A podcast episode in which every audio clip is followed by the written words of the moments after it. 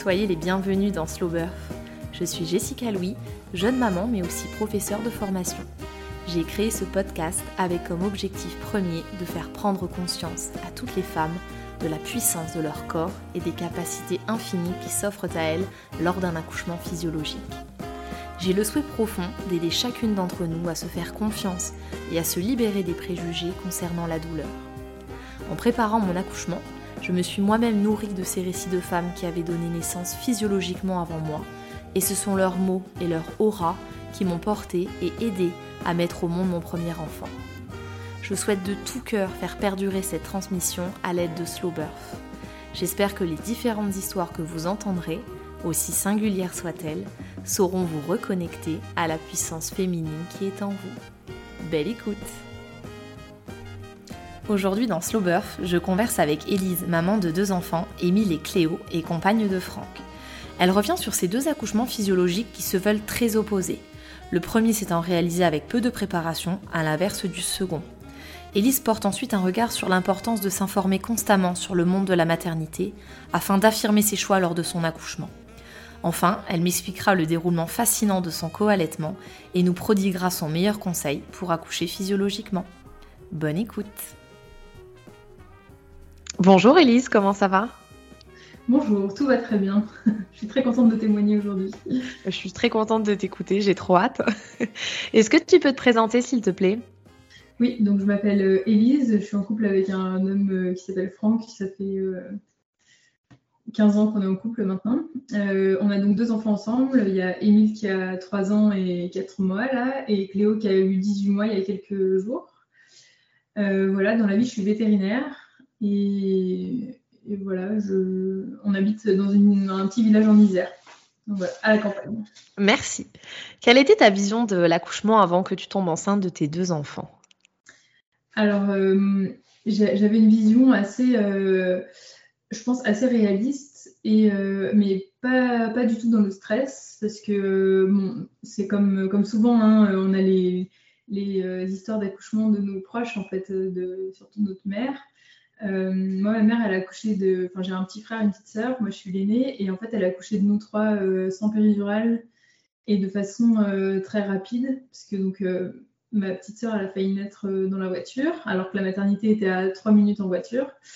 Et, voilà, même moi qui suis l'aînée, elle a accouché de moi en quelques heures, en fait, voilà, pour un, pour un premier bébé. Et elle a accouché en avance de nous trois. Donc, moi, je suis née quatre semaines en avance, mon frère trois, ma sœur deux. Euh, donc euh, moi j'avais cette vision de l'accouchement euh, plutôt naturelle. Enfin c'est quelque chose de naturel dans la vie quoi. Tout le monde, tout le monde naît un jour. Et, cette vision, voilà, pas. ma mère ne nous a jamais raconté que c'était horrible. Enfin voilà, il n'y avait pas d'histoire absolument atroce avec avec l'accouchement, mais sans idéaliser non plus le truc quoi. Euh, voilà, sans dire que c'était euh, super facile non plus euh, et, pas douloureux. Donc, donc voilà, j'avais cette vision-là. Et donc, moi, je, me projetais comme ça aussi, d'accoucher en avance et vite, ce qui ne s'est pas du tout produit. Spoiler. donc voilà, et puis donc il y a la vision de, enfin, les histoires de, de, ma mère. Et dans mon métier aussi, je suis amenée à faire pas mal d'obstétrique. je faisais beaucoup de de village euh, il y a quelques années. Enfin, quand je, quand je tombais enceinte de mon fils, j'étais euh, encore vétérinaire euh, pour pas mal de vaches, moutons, enfin brebis, chèvres et tout ça. Donc des mises bas, j'en ai, j'en ai vu, j'en ai aidé quelques-unes, voilà, des césariennes aussi. Donc voilà, je, je sais ce que c'est. C'est quelque chose qui me fait pas vraiment peur non plus. et puis et puis c'est vrai que de, petite, par exemple, j'ai des histoires euh, d'une minette qui, venait euh, mettre bas euh, dans ma chambre quand j'étais petite. Quoi. Je devais avoir 7-8 ans et je veillais toute la nuit pour, pour être là quand les chatons naissaient. Donc c'est des histoires. Enfin, j'avais une, vision plutôt jolie des, des accouchements des bas. Quoi. Ouais, vision hyper positive en plus de par ton métier, c'est génial. Vision positive ou pas, parce que quand même, en fait, quand on intervient, notamment chez des gros animaux, donc vaches et tout ça, il y a quand même, euh, on intervient toujours quand il y a des problèmes. Donc en fait, euh, on n'est jamais là quand la vache, elle, elle met bas toute seule, quoi. voilà. Donc donc voilà, on est confronté aussi, on sait que la mort est jamais trop loin, donc que c'est intéressant. Tu t'es préparée pour ton accouchement? Alors, avec le recul, pas, pas, très très bien. En fait, donc je pensais que ça allait se faire naturellement, je savais que voilà, mon corps était capable, mais j'ai été suivie par des sages-femmes libérales qui n'étaient pas forcément spécialisées dans la pas comme pour euh, ma deuxième, du coup, euh, mon premier, c'est voilà, je, suis allée vers les sages-femmes les plus proches sans vraiment me renseigner, puisque du coup, euh, la maternité, elle m'est tombée dessus comme ça, sans que j'ai eu le temps de me préparer, puisque du coup, c'est un bébé qui est arrivé sous stérilet. Donc, ça, change un peu les choses quand même, parce que, parce que du coup, bah, en fait, quand on est un peu dans la panique, on se rend compte qu'on est enceinte, alors que c'est pas du tout un projet dans l'immédiat. et ben, résultat des courses, on appelle les sages-femmes les plus proches. Donc, euh, donc voilà, elles, étaient très bien, mais pas du tout, euh, voilà, pas du tout spécialisées dans la, physiologie, euh, voilà, les accouchements physio. Donc j'ai eu une préparation complètement classique avec, avec des cours, des cours sur le, comment faire. Avec, on a eu un cours très intéressant sur, par exemple, la sécurité des enfants, mais enfin plutôt sécurité dans le sens où on évite d'acheter des produits avec euh, enfin, des savons par exemple avec euh, des odeurs, des machins. Euh, on évite de laver son sol avec, avec des produits ménagers, voilà, enfin, tu vois, ce genre de choses-là. Donc voilà, on a eu un cours de yoga par exemple en fin de grossesse, un cours sur l'aide à l'allaitement donc qui a donné les bases, mais bon ça dure une heure, on est en groupe, voilà donc c'était intéressant mais c'était pas non plus hyper précis sur le, projet d'accouchement physio.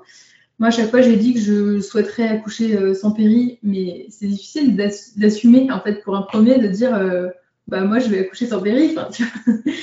Parce qu'en fait, euh, comme je disais, j'avais aucune idée de la douleur, enfin, de l'intensité de la douleur, de comment je, je, gérerais les choses, parce que finalement, il y en a beaucoup qui disent, je veux accoucher sans péri, et puis au bout de la troisième contraction, qui disent, ah non, en fait, c'est pas pour moi, c'est trop fort, quoi.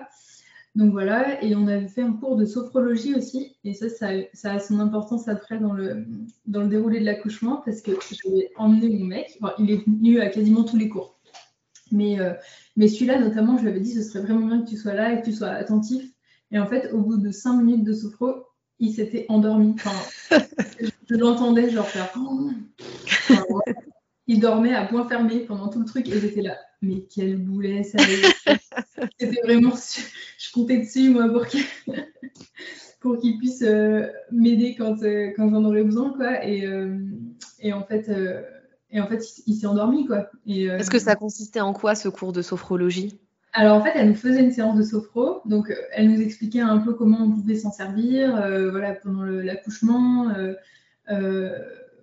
pour, enfin voilà, donc on, on, avait fait un temps calme en fait au début, on était tous couchés sur des tapis et elle avait fait un, truc. Euh, au début, euh, c'était plus de la relaxation. Et en fait, lui s'est endormi pendant la relaxation avant la vraie séance de sophro. Donc, je me suis dit, il n'a rien retenu. Super. Euh, il était 13h30, en fait, il faisait sa sieste. Il revenait de sa nuit de boulot, en fait. Donc, il avait dormi dans la ah matinée. Je l'avais levé pour venir. Et, et en fait, c'était endormi.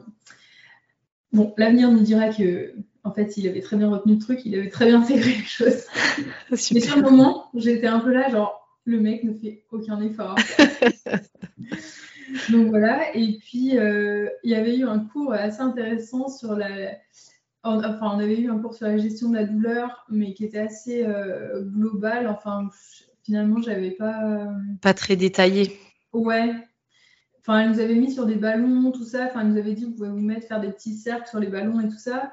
Mais en fait, euh, ça ne m'a pas vraiment aidé pour l'accouchement, parce qu'en fait, les positions qui étaient censées me soulager, ça me soulageait pas du tout, au contraire. Quoi. Donc, j'ai pas pu mettre en application ça.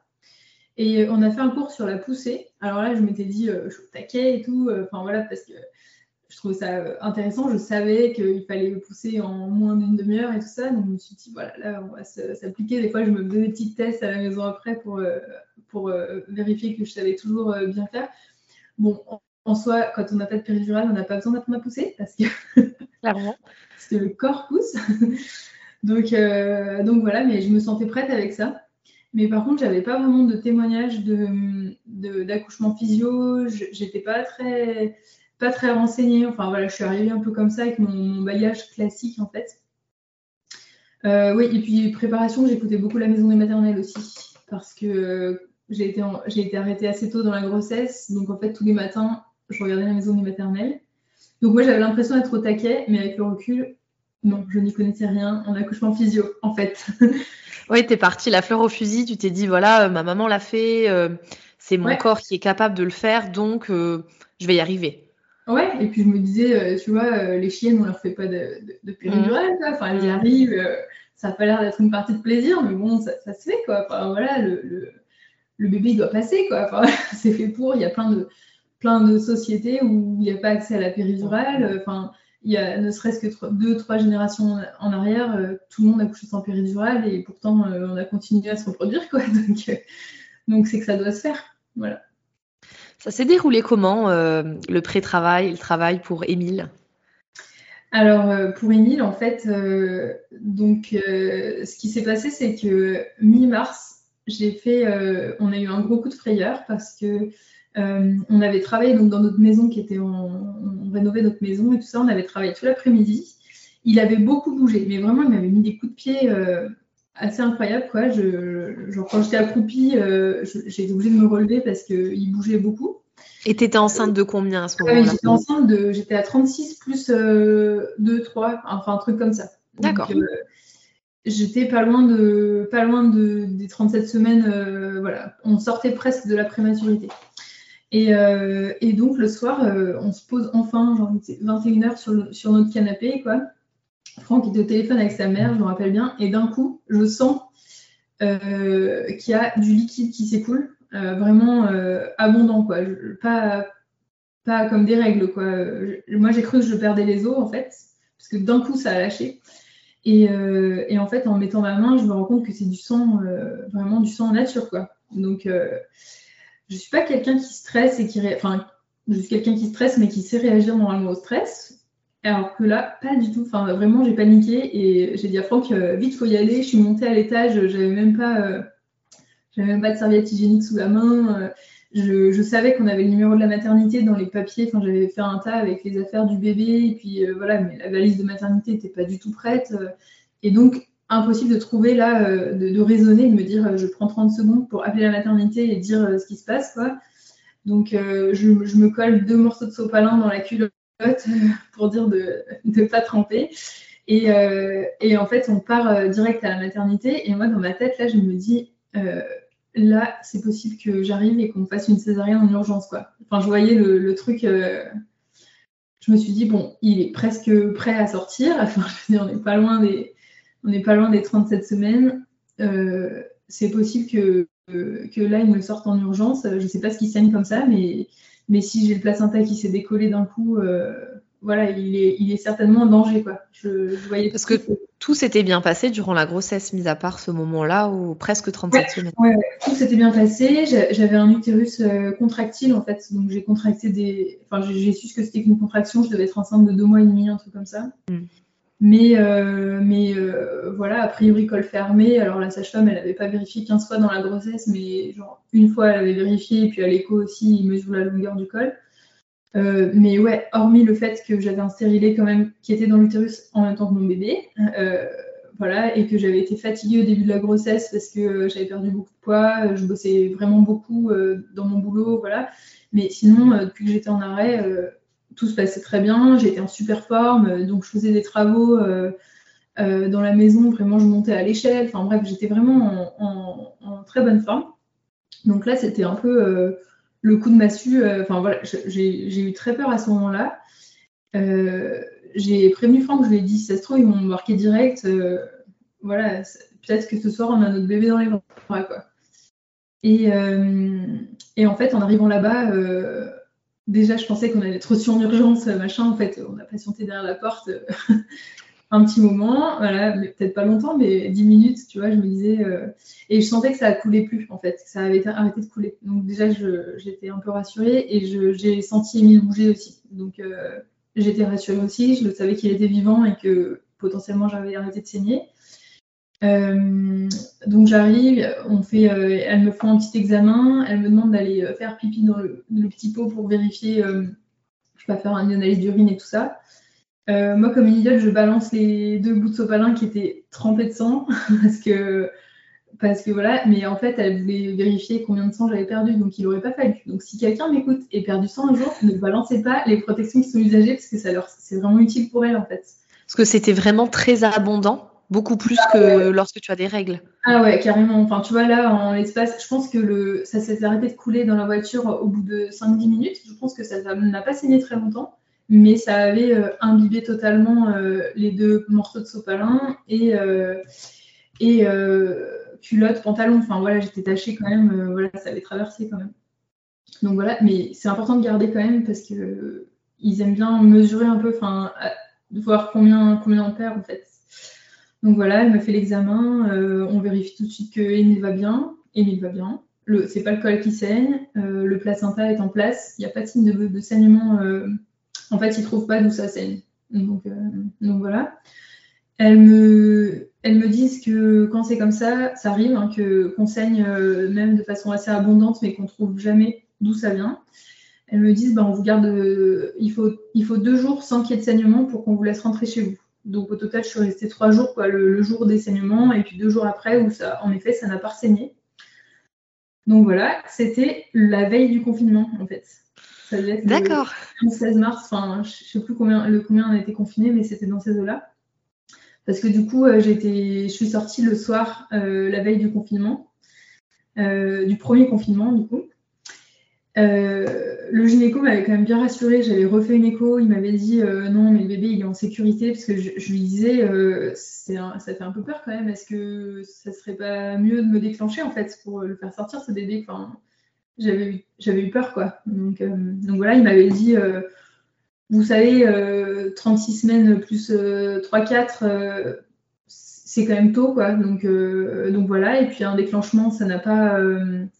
Enfin, c'est pas anodin non plus. Enfin, tu vois, je, n'y connaissais pas trop. Tu vois, j'étais prête à dire, ok, on déclenche césarienne, ok. Enfin, tu vois, si on m'avait dit, il est en danger, j'aurais fait ça. Mais bon, du coup, il nous libère, on rentre chez nous. là, on était censé faire mollo mollo parce que je n'étais pas censée bouger beaucoup. Mais du coup, je ne saignais plus, donc j'ai recommencé à faire ma petite vie. Euh, on a emménagé en fait de notre petit appart dans notre grande maison qui n'était pas du tout finie, on n'avait pas le chauffage. Euh, euh, donc voilà, on a, on a monté notre cuisine Ikea, je dire, tout seul, et on a, déménagé au fur et à mesure. En fait, tous les jours, on, descendait des, des, affaires de notre appart vers notre maison parce qu'en fait, on se disait, si on n'a plus le droit du tout, du tout de bouger, si on est coincé quelque part, il faut que ce soit dans notre maison et pas dans notre appartement parce que on a les chiens, on avait les poules en bas. Enfin, je veux dire. Euh, on a fait notre déménagement comme ça. Donc euh, déménagement dit euh, enfin on a trimballé le frigo, tu vois. Enfin j'ai porté ça.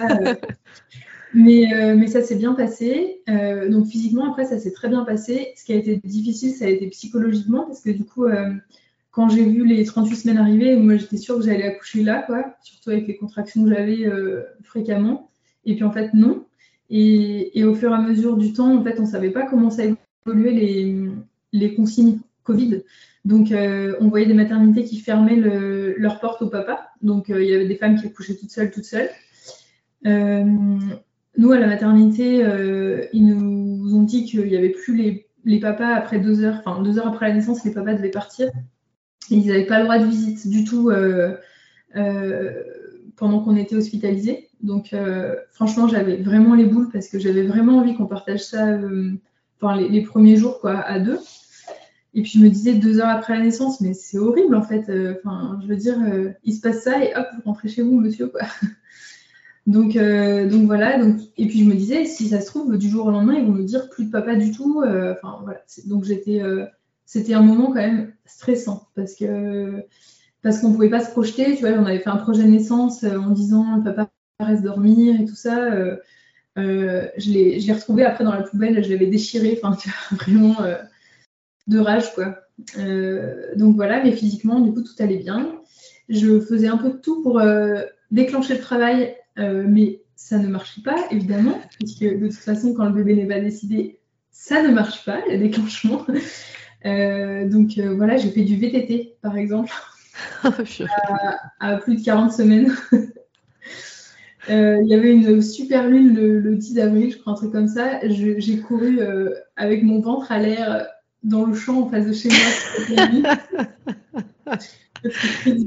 ça ne marchait pas. Émile était bien accroché. Euh, donc voilà. Et puis, donc le terme était le 22 avril. Oui, donc c'était stressant, mais en même temps, on était vraiment tout seul. On n'avait plus nos familles pas d'amis, enfin tu vois, on était vraiment entre nous et euh, c'était vraiment super. Avec le recul, je, regrette de ne pas avoir profité de ces semaines-là à fond, quoi, euh, parce que j'étais toujours en, me disant j'espère que je vais accoucher, alors que j'aurais dû au contraire euh, profiter de cet état-là de, cocon. vraiment, c'était le dernier moment en fait de couple, donc, donc voilà.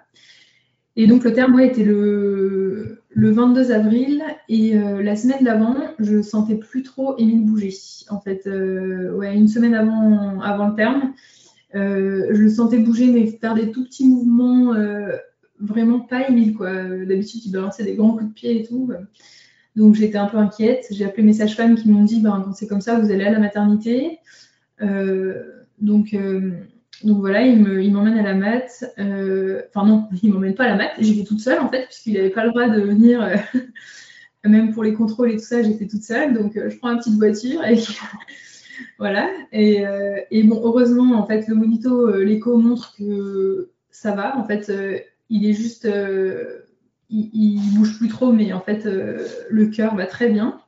Mais en effet, il était à 140 et il ne bougeait pas quoi. 140, il montait à 143, il redescendait à 138, mais donc il n'y avait plus les, les, variations euh, quand les bébés bougent qui montent à 160 et, voilà, lui il était euh, immobile, complet quoi.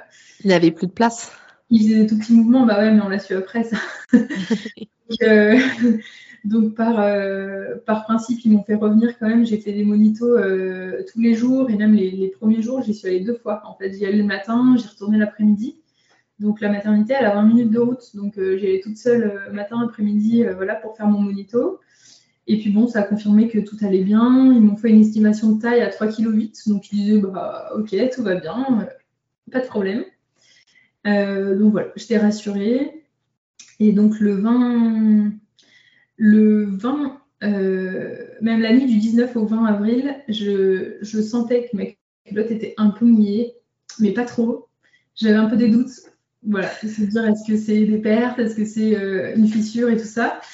Euh, le lendemain, euh, le lendemain, j'étais quasi sûre que j'avais fissuré la poche des os, mais en même temps, j'avais des contractions, mais, mais j'avais pas envie d'accoucher le 20 parce que c'est l'anniversaire de mon grand-père et je savais très bien que toute sa vie, on allait dire Ah oui, c'est l'anniversaire d'Émile. Tu sais, t'es né comme le grand-père.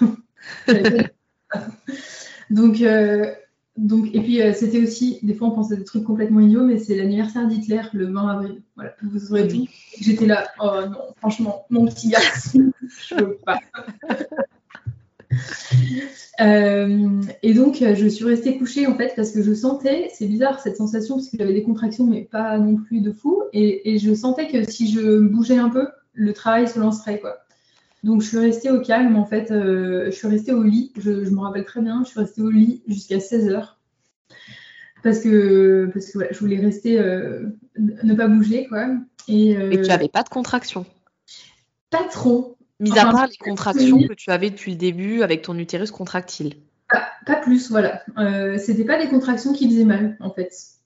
Parce qu'en fait, depuis, depuis les deux mois et demi de grossesse, les contractions que tu as, c'est euh, des douleurs de règles un peu fortes, on va dire ça comme ça Pas de douleur, pas du tout de douleur, mais par contre, euh, en fait, on sent le, ventre qui se durcit. Mmh, d'accord. Et euh, ouais, ça fait une sensation bizarre dans le ventre, quoi. On sent que hop, ça, contracte.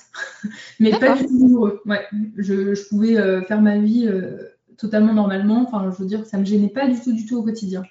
Et donc là, tu as fissuré la poche des os, tu restes allongé, tu as quelques petites douleurs, mais euh, trois fois rien. Mais même pas, enfin vraiment, je contractais, mais je sais pas, je sentais que les contractions étaient un peu différentes, mais je peux pas dire que j'avais mal. Vraiment, je j'étais bien, quoi. J'étais, euh, je, je sais même pas décrire, je sais même pas pourquoi, je me disais que c'était le bon moment, tu vois.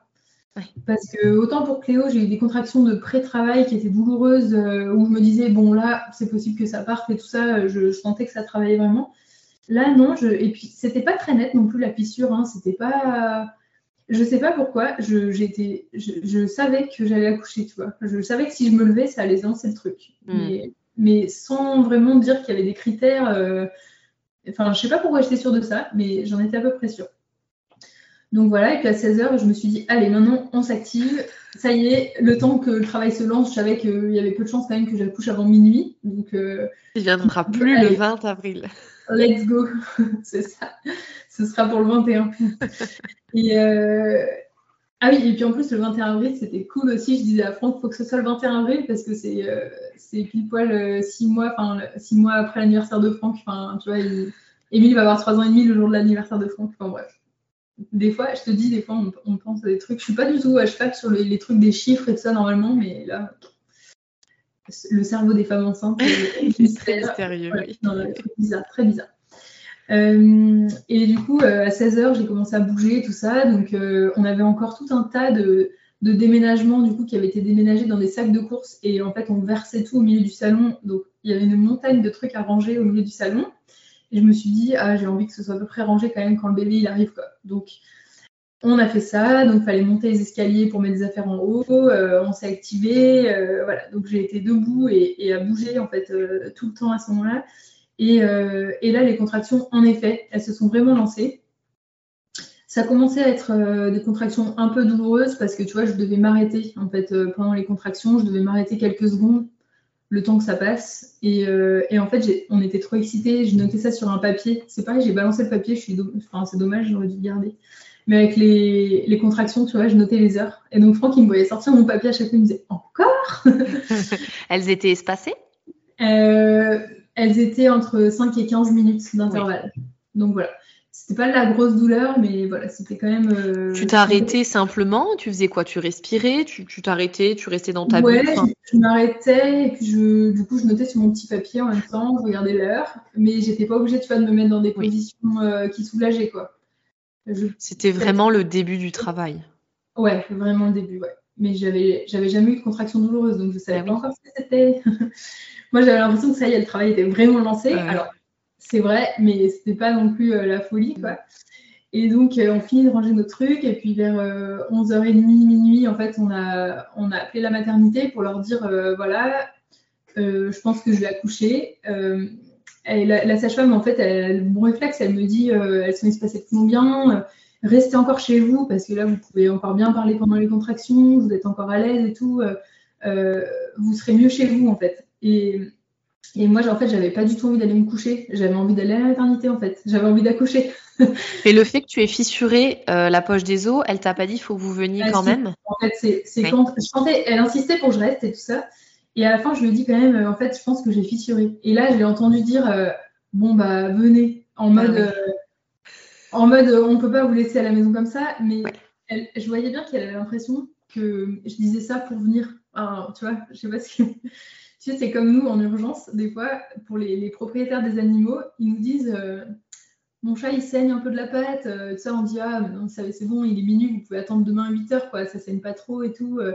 Et puis, ils insistent en disant non, mais quand même, ça saigne beaucoup, j'ai peur qu'il meure pendant la nuit, tu vois. et là, je vais dire, bon, bah, venez, quoi. Bah, en oui. Général, en général, c'est un petit truc de, une petite merdouille, quoi, qui pouvait largement attendre le 8 heures le matin, mais mais tu peux pas te dire bah non venez pas quoi. Mm. donc là j'ai senti que dans son air c'était la même chose tu vois. Elle me disait bon bah venez.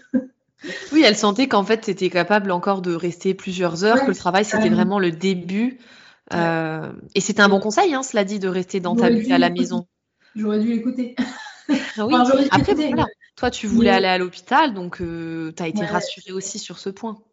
En fait pour les deux accouchements, j'avais peur et j'avais surtout pas envie d'être en difficulté dans la voiture. En fait. Mm, je trouve mm. ça horrible quand on doit rester assise. Enfin, je ne savais pas à quel point ce serait horrible les contractions euh, douloureuses euh, à, gérer dans une voiture, mais j'avais peur d'accoucher. Tu vois, euh, ça c'est aussi l'histoire l'histoire de transmission entre générations. Tu vois, ma mère qui a failli accoucher dans la voiture.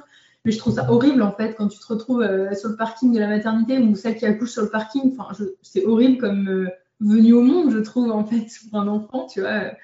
Donc, je me disais, soit ça se lance très bien et, super vite et j'accouche chez moi, soit il faut que je sois à la maternité quand, euh, et installée, tu vois, quand le bébé naît, tu vois. Je ne voulais pas euh, être en urgence sur la route en train de me dire, ah, il va naître, euh, voilà, je trouve ça c'est un truc qui me fait pas du tout envie. Ça. Oui, après, c'est le bon moment de partir aussi quand c'est le début du travail parce que tu es encore relativement en forme, enfin bien pour subir le trajet en voiture, quoi. Et puis, tu vois, dans ma tête, je me disais, si, je, si je pars à la mette, je vais accoucher là. Enfin, c'est vraiment acté, quoi. C'est bon, je vais accoucher. Oui. Franck est venu avec toi? Ouais, là, il est venu avec moi. Et, et, pour le coup, par rapport à d'autres maternités qui imposait que le papa soit là que pour la pousser. En gros, là, la maternité autorisait le papa à rester pour, pendant tout le travail. Oh, super. Mais par contre, c'était une fois qu'il était euh, rentré, enfin, une fois qu'on rentre, on ne sort plus, sauf euh, euh, plus du tout. Quoi. Donc, donc voilà, et je pense que c'est pour ça aussi qu'elle insistait pour qu'on vienne pas trop tôt, parce que je pense qu'il y avait des femmes qui venaient et après on leur dit ben non, repartez chez vous, revenez. Enfin, après, ça fait des allers-retours sous Covid, c'est pas terrible quoi. Donc on arrive là-bas, on charge la voiture avec nos petites affaires de bébé, machin, trop content. On était à fond la caisse. On prend le temps de manger un plat de pâtes sur les conseils d'Anna Roy. Eh oui, excellent conseil. Ouais, carrément. Euh, et puis on avait des bricoles un peu à manger, euh, voilà, des, petits gâteaux, des trucs. Je prends ma douche, euh, voilà. On prend le temps en fait. On prend le temps quand même. Et, et, voilà, on, va à la maternité, on arrive. petit contrôle, je crois que j'étais à un et demi, un truc comme ça, enfin vraiment euh, pas, pas, du tout dilaté. Et elle fait le test et en effet, en fait, j'avais bien fissuré. Donc euh, elle me dit, bah vous avez bien fait de venir quand même parce que j'ai pas osé lui dire que j'avais fissuré depuis 24 heures quand même, parce que j'avais peur de me faire engueuler, mais bon, je lui ai dit quand même depuis midi, 14 heures, un truc comme ça, voilà. Donc de toute façon, il fallait des antibiotiques, donc ça changeait pas grand chose au problème. Donc voilà, on pose un cathéter, on passe des antibiotiques et puis on m'installe dans une chambre avec un ballon, euh, une chambre de pré-travail, donc il y avait la douche, les toilettes et tout ça. On nous dit, euh, donc je dis que j'ai envie d'accoucher sans péridurale, euh, donc je veux pas qu'on me la propose d'office, quoi. Mais voilà, je donne pas plus de consignes, je dis juste ça. Et, elle me dit très très bien, ok, bah, vous, vous, installez, vous faites ce que vous voulez, si vous voulez essayer de dormir, si vous voulez essayer de, si vous avez le ballon, voilà. Mais en fait, on était quand même cloîtrés dans notre chambre, on n'avait pas trop le droit de sortir. Euh, et donc, euh, donc voilà, je me couche parce que du coup, j'étais pas non plus très douloureuse, mais, mais j'étais fatiguée parce qu'on avait passé toute la journée et tout ça. Donc, euh, donc fatiguée, donc j'essaie de dormir, je me mets sur le côté, sur le dos, tout ça, je gère les contractions. mais en fait, le travail n'avance pas trop parce que du coup, j'avais un centimètre, je gagnais un centimètre toutes les, toutes les 3-4 heures, quoi. Donc, euh, donc voilà, c'était pas, pas fantastique, mais euh, l'équipe était vraiment super. Je peux les citer parce que c'est la bah maternité de, Bourgoin-Jallieu, le, centre hospitalier. Et, euh, et, pour les deux fois, franchement, mes, mes, souhaits, tout ça, mon projet de naissance a été vraiment respecté et les sages-femmes, elles sont vraiment super parce que du coup, à aucun moment, euh, elles sont venues me dire ah ça avance pas assez vite, euh, là il va peut-être falloir déclencher. Enfin tu vois, il y, a des maternités où ça se passe comme ça, je sais très bien. Euh, or là, elle me disait non mais vous gérez super bien, ça avance pas très vite, mais ça avance quand même, donc c'est rassurant, le bébé va bien, vous allez bien, donc on continue comme ça. Donc, donc voilà, je passe toute la nuit à faire ça. Franck sur son petit siège de, de maternité qui trouve un peu le temps long quand même. Euh, le lendemain, du coup, on appelle, euh, enfin voilà, on, passe un peu notre matinée entre les contractions à appeler euh, voilà, nos parents, nos amis pour leur dire ça y est, on est, c'est lancé, voilà. ma mère qui trouve ça interminable, je crois, elle me dit vous y êtes encore. Mais oui, mais elle, elle était hyper rapide aussi. Attends, championne de l'accouchement. Et quand tu, quand tu fais ton travail là, parce que tu dis ça dure un certain temps, tu avances à chaque fois en quelques heures d'un seul centimètre, mais c'est quand même vraiment super bien. Tu arrives toujours à les gérer, tu arrives toujours euh, vraiment euh, euh, à faire quelque chose pendant tes contractions ou là vraiment tu as besoin de faire autre chose? Ouais, là je commence à avoir mal quand même. Pendant les contractions, j'ai mal. Alors rien à voir avec la, fin du travail, mais quand même là je suis obligée de fermer les yeux. Mmh me mettre dans la, dans la bulle un peu, où là, je, je, je, ouais, vraiment, je me mets vraiment dans ma bulle, je n'entends plus rien, je ne parle plus et je, je souffle ou, ou je retiens ma respiration certaines fois. Enfin, vraiment, je, gère la douleur euh, intérieurement. Euh, voilà, mais, mais je, fais en fait tout ce travail-là couché sur le dos quasiment. Et t'es bien sur le dos? Ben, c'est la position où je suis le moins mal en tout cas. D'accord. Euh, Mais, euh, mais voilà, j'essaye de, c'est là où j'essaye de mettre en application un peu les choses parce que je sais qu'il faudrait que je me verticalise, euh, tout ça. Donc j'essaie de marcher un peu, mais une fois que tu as fait trois fois le tour de la chambre, euh, et puis en fait, pendant les contractions, j'avais vraiment du mal à rester debout. Donc, voilà, c'était un peu problématique. J'avais pas le réflexe de m'accroupir. Je pense que tu vois, ça m'aurait soulagé, mais j'ai pas eu le réflexe. J'essayais de me mettre sur le ballon, mais en fait, assise sur le ballon, ça me faisait mal. En fait, j'étais pas bien du tout j'ai réussi quand même à m'endormir un petit coup euh, sur le ballon, assise sur le ballon, et puis euh, entre les genoux de Franck qui fait des petits mouvements euh, pour me bercer un petit peu. Mais ça dure, ça dure qu'un petit temps, quoi. Je me rends pas trop compte du temps qui passe, mais je m'endors peut-être une demi-heure comme ça. Enfin, je m'endors. Je. Tu somnambules entre les contractions, quoi. Mm. Comme ça. Mais ouais, je n'arrive pas à trouver quelque chose qui me soulage vraiment, et c'est vraiment quand je suis sur le dos que finalement, j'arrive le mieux à me mettre sur, dans ma bulle. Mais, euh, c'est là que les, positions qu'on m'avait proposées euh, chez les sages-femmes ne, suffisaient pas trop et j'ai pas assez su écouter mon corps quand même, je pense. Parce que, euh, tu vois, pour Cléo, j'ai découvert en fait que la position qui me soulage le mieux et dans laquelle je suis sûre pour Émile, ça serait aller beaucoup plus vite et que ça m'aurait soulagé, c'était avec le ballon, mais à quatre pattes, en fait, appuyer sur le ballon en faisant des petits mouvements de bassin. C'est comme ça que, que j'ai géré tout le travail de Cléo. Et je suis à peu près persuadée que ça m'aurait fait vraiment du bien pour Émile. Mais comment tu expliques que tu n'as pas réussi à, écouter ton corps? Ça ne venait pas naturellement ou tu t'es dit non, non, je dois rester allongée?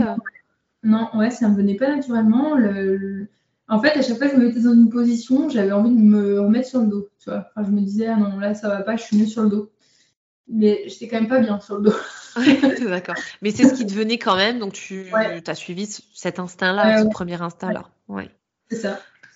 Donc, euh, mais j'avais pas trop le. Je sais pas, j'avais pas eu l'idée, je sais pas pourquoi, hein, mais des fois, faut pas chercher, mais j'avais pas eu l'idée de me mettre, tu vois, ouais, accroupie, à quatre pattes, euh, ouais, je sais pas, je savais, pas, tu vois, que ça pouvait soulager et j'ai pas, je pas su bien me, bien me soulager. Euh, j'ai essayé de prendre une douche aussi, mais pareil, debout, en fait, j'étais pas des masses bien. Voilà, donc la douche était bien chaude et tout ça, c'était pas désagréable, mais c'était pas hyper soulageant, quoi. On te transfère pas en salle de travail? Tu es toujours dans la salle de pré-travail? Ouais, je reste dans la salle de pré-travail parce qu'en fait, les sages me disent que c'est quand même mieux de. On a la douche, justement, on a les toilettes, parce qu'après, on n'a plus de toilettes et tout ça dans la, dans la grande salle, enfin, dans la salle de naissance. Et puis, elles viennent et à chaque fois, elles sont super encourageantes, mais elles restent pas longtemps, tu vois. Euh, elles m'ont pas du tout aidé dans le sens à me dire, euh, bah, mettez-vous comme ci, comme ça, quoi. Euh, je sais qu'il y en a une qui est venue me dire, ce serait bien de de bouger un peu pour faire avancer les choses, de se mettre, euh, de, de se lever un peu. Euh, faites un peu de ballon, tout ça, mais, euh, mais sans. Tu vois, ils n'ont pas montré des points d'acupression, de, de, pression dans le dos, tout ça. Enfin, j'ai pas le souvenir de ça, qu'elles aient vraiment donné des conseils pratiques. Enfin, elles me disaient, elles m'encourageaient beaucoup, elles étaient très soutenantes sur le plan psychologique. Elle me disait, ah, mais c'est vraiment super, euh, franchement, pour un premier, vous gérez super bien, ça avance quand même, c'est long et ça avance quand même, donc euh, vous, êtes trop forte et tout. Enfin, voilà, c'était des mots encourageants, euh, mais il n'y avait pas d'aide spéciale. En fait, je pense qu'elles avaient l'impression que j'avais pas besoin d'aide.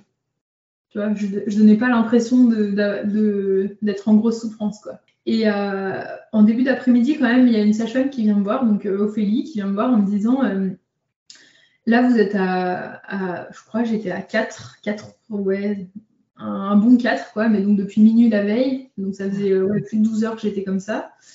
Elle me dit, euh, vous êtes à 4, 4, 5, je ne sais plus combien exactement, ça n'avance pas très vite. Euh, est-ce que vous êtes d'accord pour qu'on fasse, euh, pour qu'on perce pour de bon la poche des os? Parce que là, vous avez fissuré, mais vous n'avez pas percé en plein. Donc, si vous voulez, euh, si vous êtes d'accord, on perce la poche en plein, ça va certainement accélérer le travail. Alors, ça sera certainement plus douloureux, mais ça va avancer plus vite. Donc, euh, moi, là, c'est vrai que je commençais à me dire, euh, c'est long, c'est vrai que ça n'avance pas trop. Donc, ok, on perce la poche en plein. C'était pas, moi, je voulais éviter tout ce qui était déclenchement quand même avec des produits chimiques, quoi.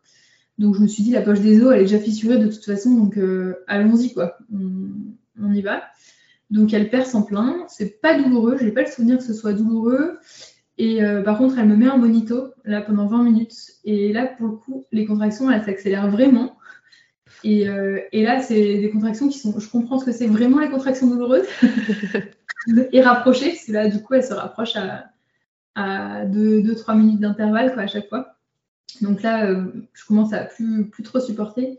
Et là, le Franck me fait une séance de sophrologie. Franck avait retenu des choses pendant sa sieste. et, euh, et, il me sort un truc, mais vraiment, il fait même pas la même séance qu'elle nous avait fait, mais euh, il m'embarque sur une plage, euh, je sais pas quoi, je sais plus ce qu'il me raconte. il y avait des pingouins, je crois. Enfin bref, un truc complètement what the fuck, quoi. Mais, mais, mais ça a trop bien marché, ça a réussi à me refaire me remettre dedans en fait, sortir de cet état de perte de contrôle. Donc, euh, donc voilà, tip top quoi, pile au bon moment. Alors que je lui avais pas demandé, enfin vraiment il, a fait ça. Euh, non mais c'est super.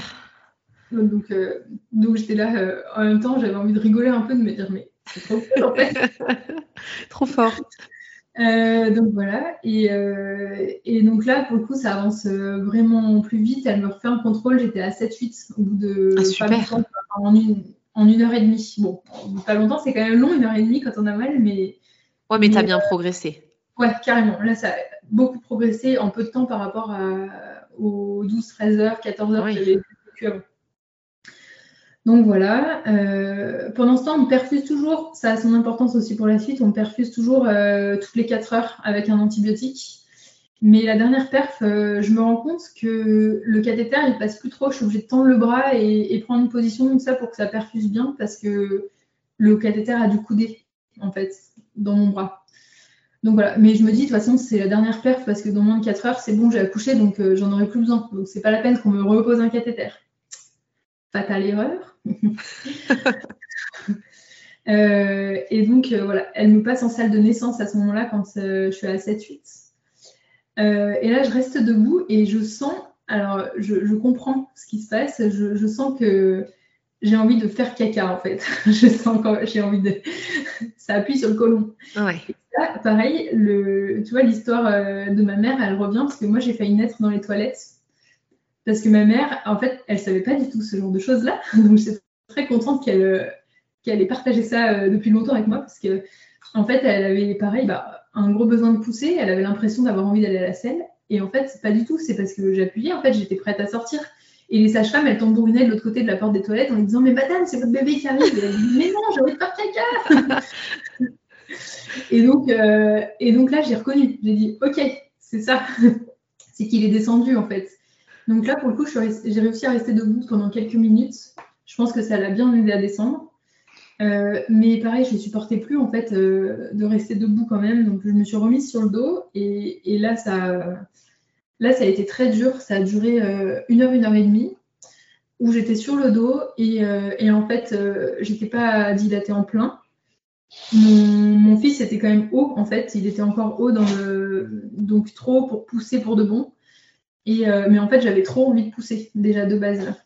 Et les sages-femmes me disaient non, mais attendez encore un peu, euh, retenez la poussée parce que, parce que ça risque de faire des dégâts en fait. Voilà, ça risque de déchirer et tout ça.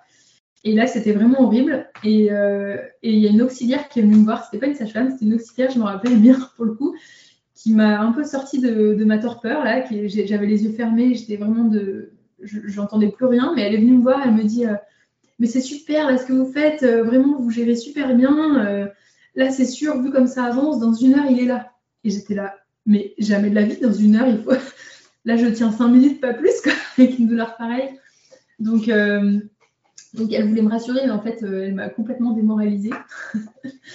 et, euh, et, un autre truc assez, assez fort, dans, dans quand j'arrive dans cette salle de naissance, j'entendais une maman à côté qui hurlait. Et je me disais, oh, mais c'est horrible. c'est horrible, je sais pas ce qui se passe pour elle, mais ça, doit, ça a l'air d'être vraiment hyper difficile, quoi. Et la sage-femme, elle vient me voir, elle me dit, vous inquiétez pas, la maman d'à côté, elle est passée de 1 à, à, 10 en fait en moins de 30 minutes. Donc, euh, donc voilà, c'est pour ça qu'elle a super mal, quoi. Et donc, euh, donc voilà, je, j'entends ça et sur le coup, et là il y a le, il y a l'anesthésiste qui arrive dans la chambre, qui, qui, ouvre la porte comme ça, il rentre en trombe et il dit, euh, c'est ici pour la péridurale? Et j'étais là, non, pas ici. partez. Il s'est planté de salle en fait. C'est pour la maman en question d'à côté, mais elle a même pas. elle l'a jamais eu. Ben non. Euh, en plus, j'ai eu de ces nouvelles parce que le fait est que c'était une amie de, la fille de ma collègue en fait de boulot et je l'ai su euh, six mois plus tard quand j'ai repris. Elle m'a dit ah euh, la copine de Jessica, elle a couché le 21 avril à 18h euh, quelque chose et j'étais là. C'est elle que j'ai entendue. elle me dit oui en plus c'est une chanteuse alors elle, a de la voix. Je dis bah oui je. je donc, euh, Mais, euh, donc, elle criait, parce qu'elle est passée de 0 à 10. Toi, euh, tu es passé quand même de 4 à 7 très rapidement, finalement. et donc là, Franck arrive avec sa, petite, sa petite contribution sophrologie. Tu gères comment? Donc, tu as, cette, comment dire, cette sophrologie qui t'apaise. Tu as mm. besoin de crier, tu as besoin d'évacuer, tu as besoin de souffler. Alors, tu es toujours allongé sur le dos. Ouais, je suis toujours allongée sur le dos et je suis toujours euh, ouais, obligée de me de refermer les yeux, de, de en fait, je me dis c'est en fait, je vis ça comme une euh, un peu comme un combat, euh, ce qui est vraiment pas le truc à faire, je ne le conseille pas vraiment, mais je, je me disais toujours OK, ça dure 30 secondes, 40 secondes, horrible, mais après ça passe. Donc je m'accrochais toujours à cette contraction qui monte, qui monte. Je me dis, oh là là, faut que je lutte, faut que je lutte. Et hop, après c'est bon, ça passe. Et, voilà, je profite entre les contractions pour euh, ressouffler correctement. Mais, euh, mais vraiment, je vis ça comme une lutte contre la douleur. Quoi. Parce que quand tu dis une lutte, ça veut dire que tu, ne l'acceptais pas la contraction et du coup tu, as, tu, te, tu te renfermais, tu arrêtais de respirer, c'est ça? Ouais, je pense que j'ai arrêté de respirer à des moments donnés, ouais. Euh, mais ouais, c'est ça, je l'acceptais pas vraiment en fait.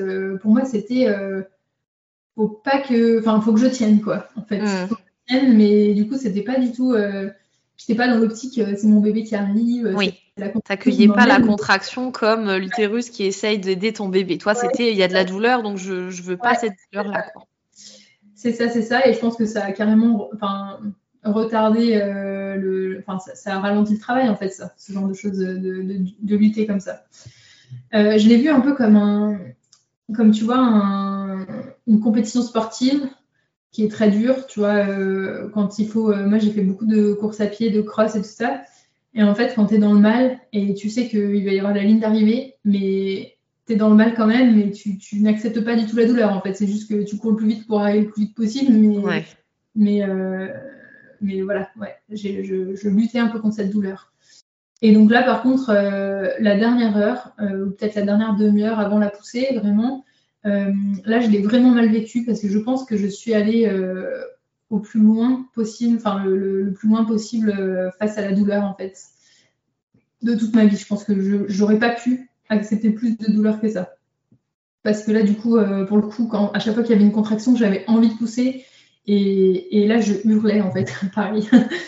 Je pense que le fait d'avoir entendu cette femme à côté qui criait, ça a débloqué le truc en me disant, ok, euh, parce qu'au début j'avais un peu honte, tu vois, je me disais, non, faut pas que je crie, tu vois, euh, c'est, je ne suis pas un animal, mais euh, ça a débloqué le truc en me disant, bon, de toute façon, tout le monde a entendu crier, que ce soit elle ou moi, c'est pareil, quoi.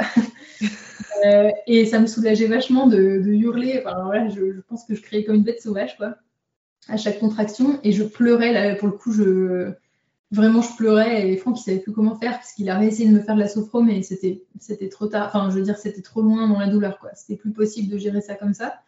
Donc là je gérais plus rien du tout mais euh, c'est la douleur qui m'a géré quoi en et les sages-femmes quand même en m'entendant faire ça elles ont dit bon bah on essaye la poussée quand même. On va essayer de voir euh, si la poussée vous soulage s'il descend et tout ça et là le soulagement quand elles m'ont dit quand elles m'ont installé le alors j'avais pas les pieds dans les étriers mais j'avais euh, les mollets posés sur. Euh, enfin, ça, fait des espèces de coussins un peu. Mhm. Euh, la sage-femme m'a dit quand même, c'est comme vous voulez, mais je pense que ce serait, ça irait plus vite euh, de rester sur le dos pour accoucher parce que vous avez fait tout le travail sur le dos. Donc, donc sauf si vraiment vous voulez changer de place, enfin de position, je pense que ce serait plus judicieux de rester sur le dos. Donc j'étais là, oui, de toute façon, je, enfin, je me voyais pas du tout bouger, tu vois. j'avais l'impression d'être incapable de bouger. Donc, euh, donc je, suis restée sur le dos. Et là, dans ma tête, j'ai switché. Là, c'était plus dans la douleur. J'étais là, il faut qu'il sorte. Il a une demi-heure pour sortir, donc il faut tout donner pendant les contractions, pendant les poussées, en fait. Euh, pareil, j'avais ouais, j'avais cette deadline de 30 minutes. Je me disais, il faut qu'il sorte parce que je veux pas d'instrument, je veux pas de, je veux pas d'épisio, il faut qu'il sorte quoi. Euh, Et donc, donc j'ai commencé à pousser. Je poussais deux fois sur chaque contraction en général. C'est arrivé qu'elle me dise Allez, on, continue, on refait une poussée. Mais je sentais que la contraction, elle, partait. Donc, je leur disais non. Et, et, en fait, il est né assez rapidement finalement, parce qu'il est né en 15 minutes apparemment de, de poussée. donc 15 minutes, c'est pas, pas tant que ça quoi, pour, pour un premier bébé, a fortiori sur le dos et, et a fortiori qui pèse plus de 4 kilos. parce, que, parce que du coup, voilà, la, sortie s'est bien passée. Je, je, sentais quand même, ça me faisait mal, mais, mais ça me soulageait énormément de pousser. Donc il y en a plein qui disent ah oui mais moi j'ai peur en fait de la douleur quand le bébé sort. Et en fait moi j'ai pas du tout vécu mal cette douleur là en fait. la douleur la pire c'était avant quand je ne pouvais pas pousser. T'as ressenti le cercle de feu? Alors un peu et puis surtout la sage-femme elle essaie de d'aider en fait la sortie de la tête et ça je, je vois je, je, visualisais tout à fait le geste qu'elle était en train de faire parce que c'est quelque chose qu'on peut faire aussi quand la tête d'évo reste coincée. en fait, on passe le doigt entre euh, la tête et, euh, et, le vagin pour. Euh, en fait, on fait des, mouvements, les auditeurs ne, verront pas, mais comme ça, en fait. Pour, mouvements circulaires de chaque côté. Pour aider la tête à sortir, en fait, pour faire un peu quelques millimètres de place à la tête et sortir. Donc, je sentais qu'elle faisait ça. Mais, et surtout, j'avais l'impression que j'allais déchirer. Donc, je pense que c'était ça, mais tu vois, je connaissais même pas la notion de cercle de feu. Donc, D'accord j'ai pas pu la reconnaître parce que, parce que je ne je, connaissais pas ce truc-là. J'en avais jamais entendu parler en fait, quand je te dis que j'étais pas au point sur le prépa. Euh, mais par contre, j'ai eu cette sensation que tout allait éclater quoi. Et je me disais de toute façon, tant pis, il faut qu'il sorte. Donc euh, je vais pas me poser de questions sur. Euh, enfin voilà, je me posais plus de questions sur la douleur, les sensations physiques. J'étais concentrée à pousser le plus fort possible. Euh, donc voilà, donc je pense que si j'avais connu cette notion de cercle de feu, je l'aurais reconnu à ce moment-là parce que parce que c'est vraiment la sensation que on est au max de la de l'extension de nos tissus. Mmh, et, donc là, Franck était super au taquet. Euh, euh, genre, on aurait dit un coach sportif. Il allait voir la tête qui sortait parce que la sage-femme a dit Ah, on voit les cheveux. Alors lui, il se rendait pas compte. Il allait voir, il était là. Oh me voit les cheveux, c'est vrai. Trop bien. Et puis après, il revenait euh, vers moi quand même. J'avais tendance à mettre la tête en extension euh, au lieu de rentrer la tête, euh, le menton vers le, vers le torse. Donc lui, il me corrigeait ça. Il tenait mes, mes, genoux pour que, je, pour que je puisse mieux pousser en fait. Donc, et il allait voir de temps en temps comment était la tête. Donc il était là, la tête est sortie à moitié, la est sortie à trois quarts, la prochaine c'est bon, vas-y les contractions, il y a une contraction qui arrive et tout ça, prépare-toi. Et il était au taquet, alors que à la base, il pensait qu'il allait peut-être tomber dans les pommes. Il n'aime pas trop voir le sang, le machin, ça le dégoûte un peu de base. Mais là, euh, là ça l'a pas du tout dérangé. Quoi. Il était au taquet de la mort. et donc, euh, donc, Emile a fini par sortir. Une fois que la tête est sortie, pouf, le reste du corps a suivi et on l'a posé dessus euh, sur, le, sur le, torse, en fait, à ce moment-là. Donc je vois même pas son visage. la première sensation que j'ai, c'est euh, son dos qui est, qui est tout dodu en fait, qui est doux, il est chaud, il est dodu. des fois, je touche encore son dos en me disant Ah, c'était trop bien quand il est né. du coup, voilà, on me le pose dessus. Et là, euh, je ne m'attendais pas non plus. Enfin, c'est exceptionnel dans, dans une vie d'avoir une intensité de douleur telle à la seconde d'avant et la seconde d'après de ne plus avoir mal du tout. Enfin, c'est assez incroyable parce que quand on dit que c'est équivalent à la douleur de plusieurs fractures en même temps, euh, on ne peut pas effacer d'un coup la douleur de plusieurs fractures, quoi, je veux dire, de base. Mais là, si, en fait. si, ça arrive. Et en fait, ouais, plus du tout de douleur. Et donc là, euh, là euh, bah, c'est ce qu'on dit, on appelle ça le bliss, quoi. Voilà, quand j'ai été submergée d'un coup, je l'ai trouvé magnifique, mais vraiment, j'avais l'impression que c'était un bébé de magazine, quoi. Euh, il était, tout rose, mais pas du tout, pas du tout flippé, pas du tout comme en fait il est né la veille du terme, il n'y avait même plus de merde, comment ça s'appelle? De liquide? De, la substance blanche là. Ah, de vernix? Il n'y avait plus de vernix en fait. Voilà, il avait tout absorbé déjà. Euh, donc, euh, donc voilà, il était, euh, et puis il, était tout dodu en fait. en fait, il avait le gabarit d'un bébé d'un mois. Donc, tu vois, il, oui, donc il était plus gros que ce qu'on t'avait, on t'avait dit 3,8 kg environ. Ouais, c'est ça. Il faisait combien? Il faisait 4,05 kg. Ah ouais, donc il était un, peu plus gros quand même. Et pour combien de centimètres? 54. Donc en fait, c'était un bon bébé. Ouais. Donc, euh, donc voilà, on me le met sur le ventre. Euh, J'étais toujours euh, donc il, il, clampe, le cordon, alors pas immédiatement, il me demande quand même avant. mais voilà, peut-être au bout de quelques minutes, au bout de 5-6 minutes, je pense qu'il demande c'est bon, on peut couper le cordon. Donc je dis ok. Et là, ce qui se passe, c'est que ça, je l'ai su après, en fait, c'était le changement de garde. C'était 18h38 quand il est né. Changement d'équipe. Donc en fait, tout le monde a des papiers à faire et tout ça. Euh, et il y a une auxiliaire qui vient me voir en me disant, euh, bah, la même qui m'avait dit euh, dans une heure il est là. Elle vient me voir en me disant, est-ce que je peux prendre votre bébé On va faire les soins, on va l'habiller, puis on vous le ramène dans cinq minutes. Enfin voilà, on fait les mesures et on vous le ramène. Et là, mon corps disait non, mais je n'ai pas su dire non. Donc j'ai dit ben oui. Voilà. Mais en fait, j'avais trop envie de le garder quoi. Ouais, encore un peu. J'avais envie de le, le laisser. Je, je voulais le garder contre moi. Et je m'attendais pas à ce qu'on me propose ça parce que je pensais que j'allais garder deux heures sur moi et tout ça. Enfin, je...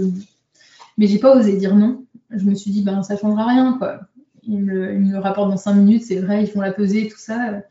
Et là, il l'embarque dans la petite salle euh, un peu à côté, donc je le vois plus. Franck part avec lui. Et euh, en plus, je l'entends pleurer, Emile, à ce moment-là, parce que ben voilà, on était séparés, quoi. Donc, je euh, j'étais pas. tu vois, on, on avait j'étais pas au top de l'ocytocine, quoi. T'avais déjà expulsé le placenta? Et non, du coup, la sage-femme, elle me dit, eh ben, on va profiter pour expulser le placenta. Bah oui. Elle me dit, ben, poussez un coup. Et là, euh, en fait, elle, elle voulait voir, euh, elle voulait voir où était le placenta. Et donc, elle a appuyé sur mon ventre.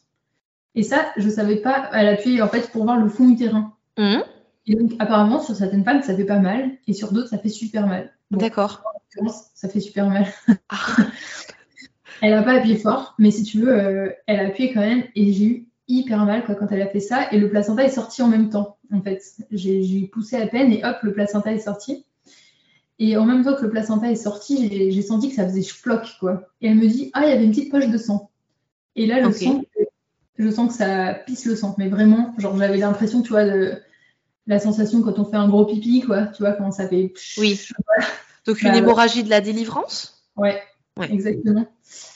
Et, donc en fait, elle dit ah ça saigne, ah ça saigne beaucoup quand même. Euh, et là, elle appelle euh, anesthésiste, machin, euh, médecin. Enfin voilà, elle appelle tout le monde à voix haute comme ça. J'ai senti que ça ne rigolait pas. Et de toute façon, j'ai compris tout de suite ce qui se passait parce que j'avais cette sensation que je perdais énormément de sang d'un coup. Tu te sentais comment?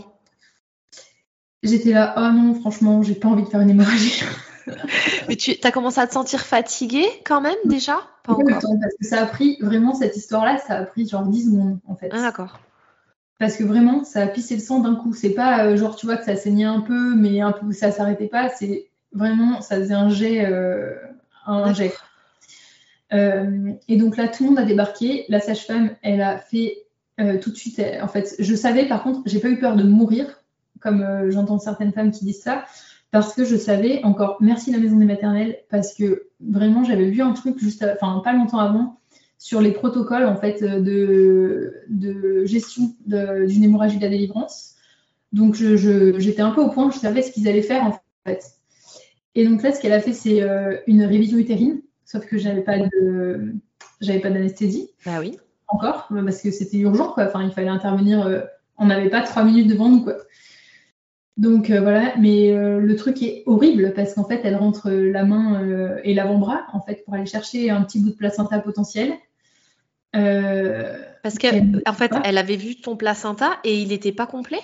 Elle s'en est bah, En fait, elle n'a pas eu le temps de voir parce que c'est au moment où il est sorti, ça a fait chplof et ça a pissé d'un coup. Ah, donc elle a tout de suite été vérifiée directement. Ouais, c'est le protocole, je pense. En fait, ils vont voir s'il manque un morceau. Donc, donc voilà, elle, va voir. Et donc là, c'est la douleur la plus horrible, je pense, que j'ai vécue parce que, euh, bah, en fait, euh, la douleur s'était arrêtée. Quand on est en, quand on est dans le travail, j'étais dans la lutte contre ma douleur quand, euh, quand j'avais les contractions, mais je savais quand même que c'était pour que mon bébé arrive. Et surtout, je savais que j'allais avoir mal pour les contractions, mais une fois que tout s'était arrêté, dans ma tête, j'avais switché complètement. J'étais plus, euh, j'étais là, ah c'est bon, la douleur s'est arrêtée. Et là, d'un coup, en fait, elle, va vérifier, mais l'utérus, euh, un utérus de 9 mois euh, de grossesse, il, est, il remonte en fait jusqu'aux côtes, en fait. Donc en fait, je sentais ma main, tu vois, au niveau de mon estomac, quoi. Donc, euh, parfouillait en fait pour aller chercher ce machin qui, qui était là, quoi. Donc ça, c'était vraiment horrible. L'anesthésiste arrive et bien sûr, mon cathéter ne passait plus, en fait, pour m'endormir. Et donc, euh, donc là, j'ai vraiment paniqué. En plus, euh, il y a quelqu'un qui a essayé de me mettre un masque, euh, du gaz, il le protoxyde d'azote, pour, que, pour apaiser la douleur. Et, et, en fait, ça marchait pas du tout. Moi, ça me faisait, ça me faisait paniquer parce que je suis un peu claustrophobe, tu vois. Et en plus de ça, on peut pas prendre des grandes inspirations. Euh, parce que bah, on s'asphyxie en fait. Enfin, c'est difficile de respirer, c'est comme euh, respirer à travers un tuba, tu vois. Tu peux euh, peux pas prendre des, énormes inspirations, des grands volumes d'air. Donc en fait, je ne pouvais pas gérer ma douleur et j'essayais d'arracher ce masque. Mais en fait, on me disait mais c'est pour vous, c'est pour votre douleur en fait, voilà. Et surtout qu'au début, j'ai cru que c'était pour m'endormir. J'ai cru que c'était un gaz anesthésique alors que pas du tout en fait. Euh, je sais pas pourquoi j'ai cru ça, mais voilà, donc j'ai respiré à fond comme ça, mais du coup j'étais essoufflée, sais, quand tu respires à fond euh, avec difficulté, enfin bref, ça n'allait pas du tout ce truc-là. Euh, et, donc pendant ce temps, l'anesthésiste essayait de me reposer un cathéter, donc là j'étais focalisée là-dessus quand même, en me disant il faut pas que je bouge le bras, parce que là j'avais juste envie de me débattre, quoi. Donc j'ai juste réussi à lui hurler endormez-moi, et il m'a dit oui, il faut faire ça. en me posant le cathéter, il me pose quand même la question est-ce que vous avez mangé dans la journée? Et j'étais là, de toute façon, euh, qu'est-ce qui me pose cette question? De toute façon, pour m'endormir Il va faire quoi? Il va pas m'endormir si je lui dis que j'ai mangé. Donc je lui ai dit euh, un petit bout de pomme. Euh, enfin voilà, en plus c'est vrai, j'avais pas mangé grand chose, mais j'avais mangé peut-être un petit gâteau et un bout de pomme quelques heures avant, quoi. Donc, donc voilà, il finit par m'endormir. Donc là, soulagement. Enfin, je veux dire là, j'ai rien senti, quoi. J'étais très contente d'être endormie à ce moment-là. Et euh, je me suis réveillée, j'étais congelée, euh, donc je sais même pas trop combien de temps après, mais c'était bien trois quarts d'heure, une heure après quand même. Je me suis réveillée, j'étais congelée, euh, je, frissonnais de tous les côtés et je me suis réveillée en pleurs en fait. Je, pleurais, je me suis réveillée en pleurant, tu vois, comme quand on se réveille d'un cauchemar. tout de suite, j'ai demandé et mon bébé, voilà. Et donc là, je vois arriver Franck. Donc c'est bon, ils me disent ah bah c'est bon, elle se réveille et tout ça, tout va bien je vois arriver Franck avec ce petit bébé dans les bras, trop ah. apaisé d'un coup. C'est super, enfin, presque comme une deuxième naissance, tu vois, parce que d'un coup, je découvre vraiment mon fils, quoi. Et dans les bras de son père, en plus, c'était trop mignon. Oh oui. Euh, ils essaient de me relever, mais en fait, je retombe, je fais une chute de tension, donc, euh, de relever le, le, dossier du lit, en fait. Donc là, hop, je chope un coup de chaud, il me rebaisse, j'avais toujours euh, le masque à oxygène en fait euh, pour que je puisse respirer, mais ça me donnait soif. J'avais envie d'enlever ce machin. J'étais là, mais je veux mon bébé. Donc finalement, l'anesthésiste arrive et il me dit, mais c'est bon, enlevez-lui son masque. Si elle respire bien, je veux dire tout va bien. enlevez-lui ça. Et je lui dis, j'ai trop soif. Il me dit, dit, eh ben buvez un coup. Personne ne voulait me donner à boire avant. Donc voilà, je récupère mon fils, euh, voilà. donc là, c'est la redécouverte en fait. donc voilà. Euh, quand je me suis réveillée, ils étaient en train de finir de nettoyer en fait par terre parce que genre c'était une vraie boucherie. Ah T'as perdu combien de litres de sang? Alors ils ont estimé à 1 litre 7. Et en fait le lendemain matin quand ils m'ont changé, quand ils m'ont euh, transféré en fait sur le fauteuil euh, roulant là, et quand ils m'ont fait une petite toilette et tout, ils m'ont dit oh, mais il y en a encore plein en dessous. Les draps en fait étaient trempés de sang en dessous de moi. Et, et donc en fait certainement j'ai perdu plus d'un litre 7. Et tu as été transfusée? Du coup, j'ai été transfusée, mais le lendemain. D'accord. Parce que donc, euh, quand, euh, quand ils viennent me voir après la naissance, là, euh, voilà, quand je reprends un peu mes esprits, que ça y est, j'ai rebu un coup et, ça va, en fait, l'anesthésiste, il vient me voir. et déjà, il me dit Ah, bah, c'est comme ça quand on veut pas de péri. J'étais là, super, un connard, merci.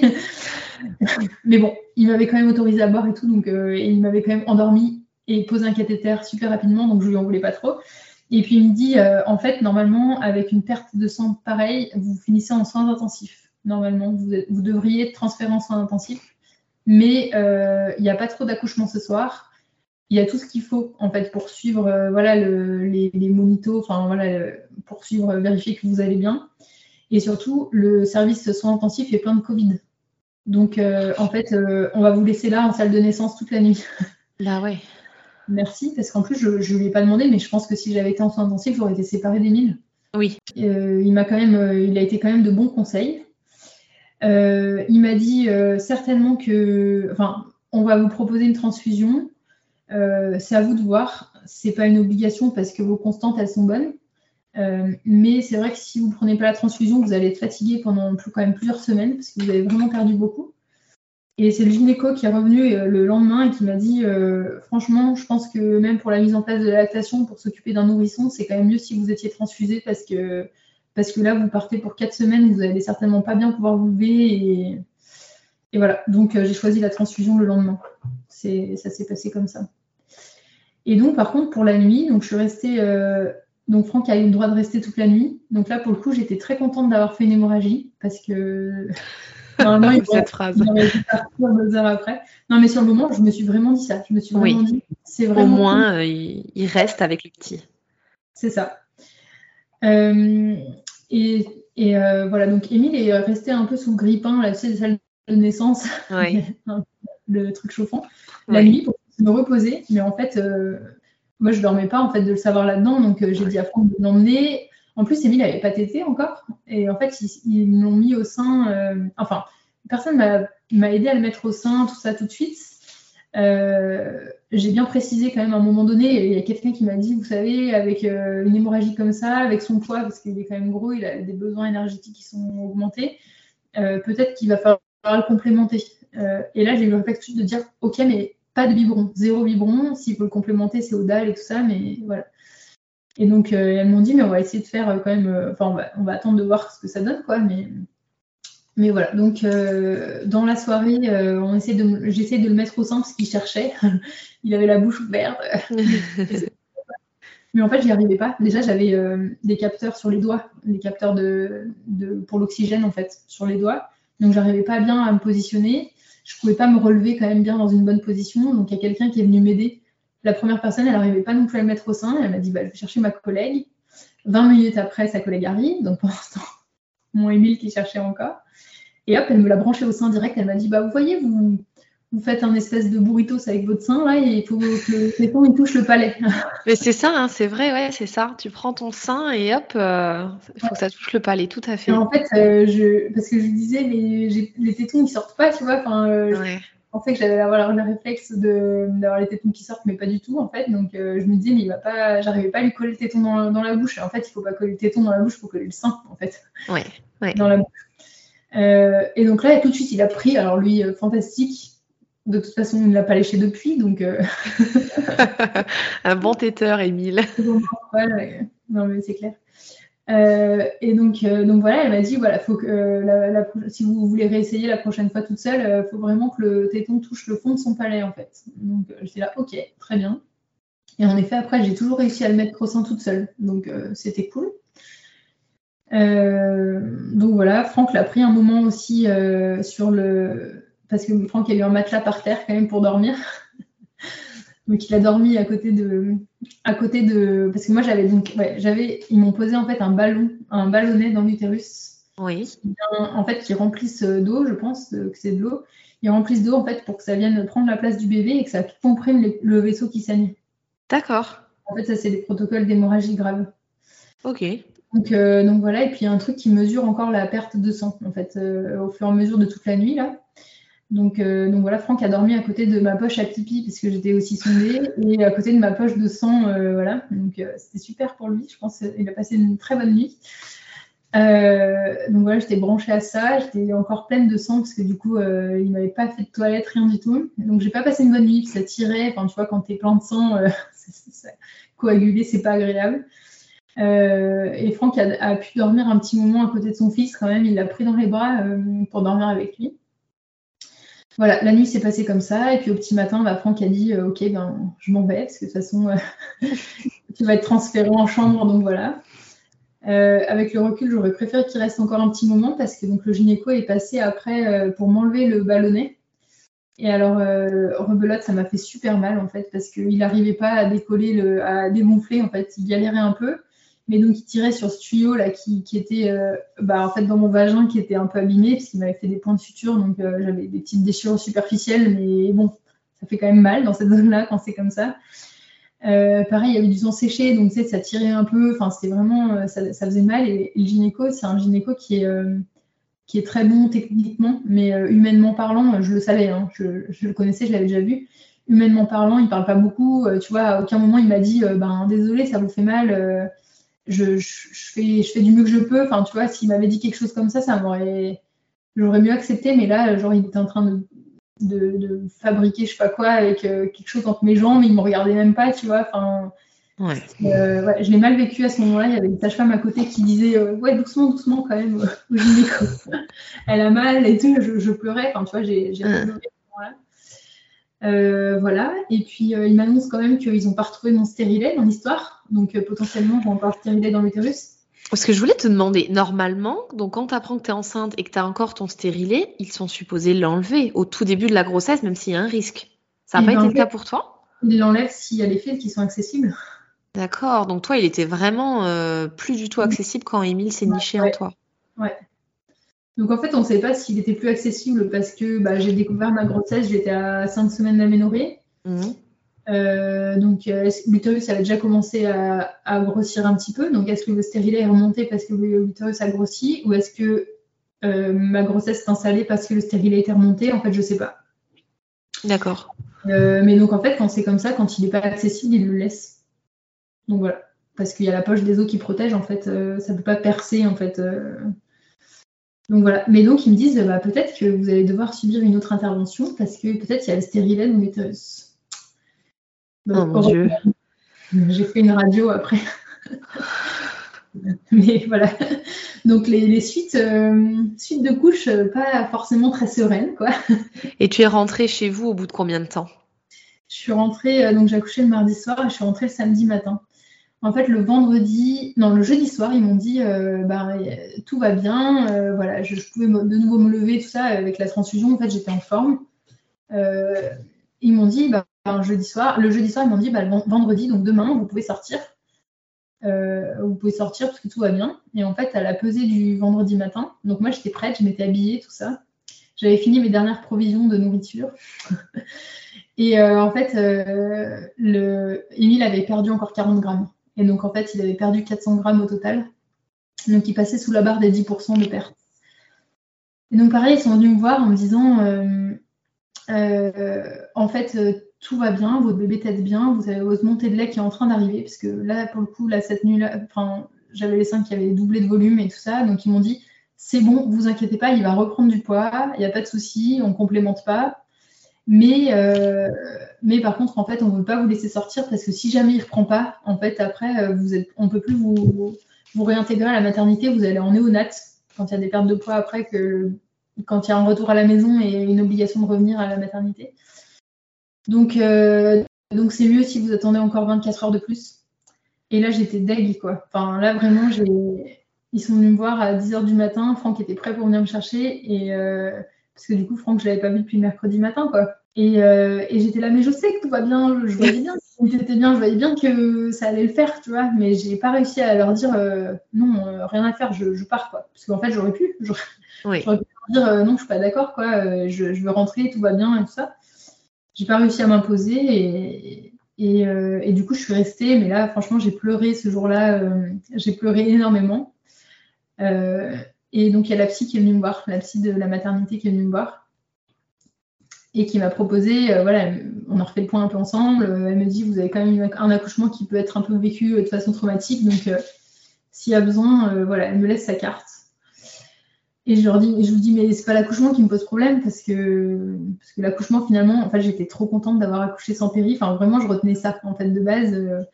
j'étais là et puis ça m'a permis de rester avec Franck toute la nuit et tout ça, donc j'ai pas du tout mal vécu cette histoire-là, quoi j'étais là, je suis trop forte, quoi. Bah oui, t'étais fière de toi, hein, et en même temps, c'est normal, il y a de quoi. J'ai été euh, vraiment, j'étais pleine de confiance. C'était l'hémorragie qui vraiment avait euh, plombé euh, ce bon côté, en fait, de l'accouchement. Ouais, ouais. Enfin, et puis là, pour le coup, sur le moment, je ne pensais même pas à l'hémorragie, je pensais vraiment à cette histoire de Covid, en fait, qui m'avait.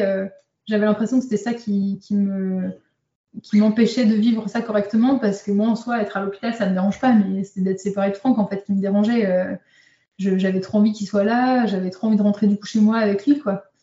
Donc voilà. Mais elle est venue me voir pour ça et je me disais j'en aurais pas besoin euh, je... tant pis c'est pas grave quoi. Mais donc voilà. Le, le, vendredi soir en fait il avait déjà repris du poids mais ils m'ont dit bah en fait il faut que ce soit le médecin qui tamponne la sortie machin donc on attend demain matin. Donc voilà, super. Le matin, bah, ça c'est. voilà, en effet, le matin, il avait repris 140 grammes, je crois, un truc comme ça. Parce qu'en effet, c'était lancé, quoi. Mais oui, l'allaitement était lancé. Ouais, ouais. Donc tout allait bien. Et puis finalement, donc Franck est venu me rechercher. Et, euh, à part ça, j'ai pas eu de chute d'hormones, tu sais, le baby blues et tout ça, quoi. Je n'ai pas vécu comme ça. J'ai vraiment euh, vécu ça comme une injustice, cette histoire de ne pas pouvoir rentrer chez moi le vendredi, quoi. Hmm. C'est ça qui me faisait pleurer, mais le reste du temps, j'ai pas du tout pleuré, je me sentais pas, euh, tu vois, incompétente. Euh, j'entends des mamans qui disent euh, mais je veux pas savoir faire, le retour à la maison, ça m'angoisse et tout. Moi, j'étais trop contente. trop contente de rentrer, trop contente avec mon bébé. À aucun moment, je me suis dit je, sais, sais pas faire quelque chose et tout ça. C'était assez naturel, quoi. Et puis l'allaitement, pareil, après, ça s'est lancé comme sur des, des roulettes, quoi. Et alors, du coup, quelques mois plus tard, vient l'envie du deuxième bébé. Ah non, mais pas quelques mois plus tard. C'est-à-dire que le mercredi matin, j'étais là, il me manque un autre enfant. Ah, tout de suite? J'ai accouché le mardi soir. Ouais. J'ai dit, non, mais même pas, même pas. Attends, je suis en train de te dire une bêtise. Quand l'anesthésiste est venue, je lui ai dit, revenu pour me, voilà, pour me faire le point, cette histoire de, de, soins intensifs et tout ça, là. je lui ai dit, le prochain, je prends la péri. Et il me dit, ah bah. Donc, tu vois, genre, j'avais accouché depuis deux heures, je venais de me réveiller d'anesthésie, et euh, je lui dis ça, je lui dis, le prochain, je prends une anesthésie, je prends une péridurale. deux jours après, là, le prochain, je ne prends pas de péridurale. ah bah évidemment, évidemment. Mais c'est vrai que quand tu l'as fait pour ton premier bébé, après tu te dis, bébé, mais non, parce que le deuxième, il va venir probablement plus vite, euh, donc euh, c'est lancé, quoi. Ouais, c'est ça. Mais, euh, mais non, non, en fait, j'ai accouché d'Emile et, euh, et tu vois, j'avais un bébé dans un bras et il manquait un bébé dans un deuxième bras. C'est dingue ça. Tout de suite. Ouais, tout de suite. Et bon, par contre, je voulais quand même, je, voulais quand même euh, profiter de ce bébé tout de suite. Je savais que je ne voulais pas un bébé, tu vois, genre à, à, moins d'un an d'écart parce que je me disais là, c'est enfin c'est compliqué pour l'aîné enfin voilà. Et puis même moi j'avais pas du tout envie d'être séparée euh, tu vois je me disais si je suis hospitalisée trois jours comme pour la grossesse d'Emile à un moment donné ben je veux pas que mon bébé se retrouve tout seul sans moi. Ouais. Donc euh, je savais que j'avais cette envie viscérale du deuxième mais qu'il fallait attendre un peu. De toute façon bon j'ai mon retour de couche à neuf mois euh, postpartum donc c'était de toute façon pas possible avant. Mais, mais voilà, j'ai pensé, je pensais au deuxième bébé, je pense tous les jours. Hein, c'était, je, savais que j'avais envie d'un deuxième euh, rapidement. Quoi. Je savais que j'avais mon, écart, euh, je, fantasmais un écart de deux ans, tu vois, d'écart entre mes enfants. Bah, euh, c'est réussi du coup. Bah oui, vraiment de écart. donc voilà, mais par contre, j'ai eu la lucidité quand même deux mois après la naissance d'Emile de me dire, par contre, je veux un autre enfant, mais je ne veux pas avoir peur de faire une hémorragie. Donc j'ai recontacté la psy et j'ai fait des séances de MDR en fait tout de suite. Euh, enfin tout de suite. J'avais accouché depuis trois mois. J'ai fait euh, cinq ou six séances. Je pensais qu'en deux séances ce serait fait et puis en fait ça a pris un peu plus de temps parce que ça m'a vraiment pris le, ça m'a vraiment permis de détricoter tout ce qui s'était euh, passé. Tu vois, je pensais que c'était le sang qui m'avait un peu traumatisée. Enfin pas, pas traumatisée, je me sentais pas traumatisée, mais je me disais potentiellement j'aurais peur de ça pour un deuxième. Et en fait, euh, tu vois, cette histoire de masque qu'on m'a collé sur la tête, euh, c'est ça qui m'a certainement le plus traumatisée. Le fait aussi qu'on euh, que j'ai pas réussi à dire non quand on m'a enlevé mon bébé, tu vois. ça aussi, ça a été vécu comme un traumatisme du coup qu'on a traité par EMDR. Donc, donc c'était cool. Et puis pareil, plus les mois avançaient, plus j'avais un peu de la rancœur envers l'équipe en me disant oui, mais j'ai eu l'hémorragie parce qu'elle m'a appuyé sur le ventre, tu vois, par exemple. Mmh. En fait, pas du tout, mais mais euh, j'avais ça en tête. Je me disais, euh, qu'est-ce qui a été fait, tu vois, pour que. À cause de quoi j'ai fait cette hémorragie? J'avais des trucs euh, qui me restaient un peu en travers de la gorge. Et tu avais pas lu ton dossier post-accouchement? Parce qu'on nous remet souvent un dossier post-accouchement avec des informations. C'était assez succinct. C'était juste marqué mm. hémorragie la délivrance grave. allaitement maternel, bébé, machin, macrosome, en fait, au-dessus de 4 kilos, ils disent macrosome. Donc, je me suis quand même renseignée sur les causes de l'hémorragie, de la délivrance. Donc, le fait que le travail était très long, le fait que j'ai accouché sur le dos, c'est déjà deux critères qui font qu'il y a plus de risques parce que j'ai dû pousser plus fort en fait. le fait de pousser sur le dos, c'est pas forcément physiologique, donc, donc voilà le fait qu'il fasse 4 kilos, c'est un facteur aussi d'hémorragie. Donc voilà, je savais un peu pourquoi j'avais fait ça, mais j'avais besoin d'en reparler quand même et je me suis dit, il faut pas que je reste avec des rancœurs envers l'équipe parce que je veux que pour un deuxième accouchement, je sois en confiance en fait. Donc, euh, voilà, je leur ai écrit alors, sur la page Facebook et en fait, elles m'ont répondu euh, assez rapidement. Les sages-femmes en fait, de la maternité m'ont répondu, euh, on ne peut pas répondre par ça, enfin, à toutes ces questions et, ce message-là par par Facebook. Donc euh, venez, euh, on se fixe un rendez-vous et puis on en rediscute de vive voix. Ah, super. On y a passé une heure. Donc il y avait la sage-femme un peu référente, là je sais plus comment elle s'appelle, euh, voilà, pour, qui fait un peu le lien entre l'extérieur et les sages-femmes, quoi. Et il y avait la sage-femme qui, était là pour mon accouchement. Et donc, ça m'a fait plaisir de la revoir, en fait, parce que je ne l'avais pas revue. En fait, après, j'ai été anesthésiée. Quand je me suis réveillée, elle avait fini son service, donc je ne l'ai pas revue après. Donc, euh, donc voilà, on a refait le point et euh, hyper apaisant en fait de, faire ça. J'ai aussi fait un audio racontant l'accouchement euh, pour moi, enfin pour Émile quand il sera plus grand. Donc, donc voilà, j'ai vraiment travaillé là-dessus parce que j'étais pas traumatisée, mais j'avais pas envie que j'avais envie de garder un bon souvenir de mon accouchement quand même. et en effet, c'est le cas, tu vois, maintenant je peux dire que j'ai vécu un super accouchement et que c'était trop bien, quoi, en fait. Donc quand Émile a eu 13, non, même avant, quand il a eu euh, un an, un peu avant son premier anniversaire, j'ai enlevé mon stérilet. Et en même temps, j'ai pris rendez-vous avec une sage-femme de la maison de naissance, parce qu'à Bourgogne-Jallieu, il y a une maison de naissance. Et en fait, déjà, j'avais été dégoûtée parce que je, l'avais appris, euh, j'étais enceinte de six mois, et en fait, c'était trop tard pour s'inscrire euh, là-bas, quoi, pour Émile. Et, et donc là, par, contre, j'ai tout de suite contacté les, sages-femmes et du coup, on a fait un, entretien pré-grossesse, en fait, euh, pré, pré, je sais pas comment on appelle ça, préconceptionnel, je crois. Ah ouais Ouais, ça se fait, mais pas mal de sages-femmes le proposent hein, pour discuter. D'accord. On a des peurs et tout ça. D'ailleurs, bah, du coup, maintenant, c'est mes sages-femmes euh, attitrées, tu vois. Et elle m'avait dit, bah, par contre, vous allez certainement mettre plus de temps à tomber enceinte, parce que j'allaitais encore Émile, mon retour de couche était très récent. Euh, donc elles m'ont dit, vous enfin, elle m'a dit, vous inquiétez pas, hein, ça va certainement prendre un peu plus de temps, euh, pas de souci quoi. Et euh, en fait, je suis tombée enceinte au bout du deuxième cycle. Non, bah super, hyper rapide. Ouais, hyper rapide, mais tu vois, j'avais pas connu ça, cette attente pour Emile, parce que du coup, il est arrivé comme ça, et je l'ai pas très bien vécu. J'étais là, je vais jamais tomber enceinte, enfin, le drama complet. Ouais je me dis, euh, ce manque de respect pour celles qui vivent une PMA, c'est vraiment euh, mm. catastrophique. Mais j'avais l'impression que j'allais jamais tomber enceinte parce que mes cycles, mes cycles sont longs, tu vois. Mes cycles, ils, sont, ils font 45-50 jours, donc, euh, donc en fait, j'ai attendu 90 jours. Donc, donc voilà, mais moi, je suis tombée enceinte de Cléo et donc j'ai été suivie par les sages-femmes de la maison de naissance tout de suite. Mais mon dossier de maison de naissance a été refusé à cause de l'hémorragie. D'accord. Euh, tu devais être suivie dans un hôpital parce que tu avais ce risque hémorragique du premier accouchement. Ouais, mais euh, pour autant, tu as fait la préparation avec elle quand même ou pas du tout? Ouais, j'ai fait la préparation. être suivie par elle. Ah ouais, carrément. Et, euh, et du coup, c'était super. Alors, j'ai pas fait énormément de préparation non plus parce que entre temps, quand même, je me suis mise à écouter beaucoup de podcasts. Ouais.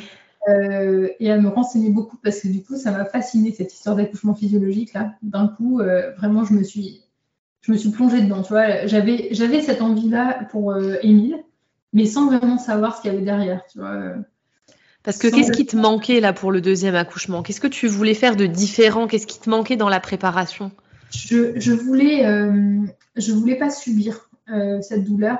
Je voulais, euh, je voulais être plus maîtresse de, de mes actes, de, de, la façon dont ça allait se dérouler. Donc, donc voilà, je voulais, en fait, je voulais profiter de mon accouchement je voulais euh, passer un bon moment. Carrément. Et c'est ce qui s'est passé quasiment. Hein. Oh, super. Mais tu t'es préparée comment avec les sages-femmes de la maison de naissance? Alors, on a beaucoup parlé de la façon dont ça s'est passé pour le premier. Euh, on a refait une séance de sophro à la fin de la grossesse. Vraiment, j'étais enceinte de 39 semaines, je crois. Donc, euh, tu vois, vraiment la fin. et on a fait un cours de gestion de la douleur. Et là, du coup, avec des sages-femmes qui ont l'habitude de voir accoucher des femmes de façon physio. Parce que, en fait, les sages-femmes libérales qui font pas d'accouchement ou qui ont fait des accouchements en maternité, finalement, je pense qu'elles n'ont pas les petits tips, les petites clés, tu vois. Il leur manque ça. Donc là, la sage-femme, elle a été. et c'est elle qui m'a dit regarde, asseoir sur en fait, s'asseoir sur le ballon, ça peut soulager certaines femmes, mais il y en a beaucoup, en fait, ça appuie, ça fait une pression dans l'autre mm. sens. Euh, donc, euh, donc voilà, vaut mieux avoir le bassin libre, en fait. Donner aussi donc, voilà, la position sur le ballon, comme ça, euh, à, plat ventre, enfin, je veux dire, à, quatre pattes sur le ballon, plus ou moins redressé, plus ou moins genou. Et puis, elle m'a parlé aussi des sons de la technique du MOA. Je ne sais pas si tu as déjà entendu. Ça me dit rien. En fait, quand la contraction arrive, on, commence à faire mm comme ça, quand on est Quand ça s'intensifie, on fait oh quand la contraction monte. Et après, quand on n'arrive plus trop à gérer, tu vois, ça fait ah. Ouais, en fait, c'est des sons graves qui vont faire du bien finalement. C'est des sons graves et puis ça permet d'ouvrir en fait euh, en faisant moa, on est obligé de décontracter la mâchoire, tu vois, euh, et de respirer et de tenir ce son-là euh, sur la longueur. Donc en fait, ça fait une grande respiration, voilà. Oui, puis je crois que quand tu ouvres euh, la bouche ou la mâchoire, ça t'ouvre aussi, euh, entre guillemets, euh, l'utérus, le vagin. Enfin voilà, tu es, préparé en bas, quoi. Ouais, donc ça, c'est une bonne technique. donc voilà, et je savais pas, en fait, je savais pas ce qui allait me servir sur le moment, parce que ce que je savais, c'est que c'est qu'on pouvait pas prévoir comment ça allait, comment on allait gérer, quoi. Mais, mais, voilà, ça m'a fait des petits, des petits tips en plus. Elle, avait, elle remontera à Franck des points de pression en fait, dans le dos, tout ça. Parce que ça, Franck l'avait pas du tout fait pour le premier accouchement hors d'Émile.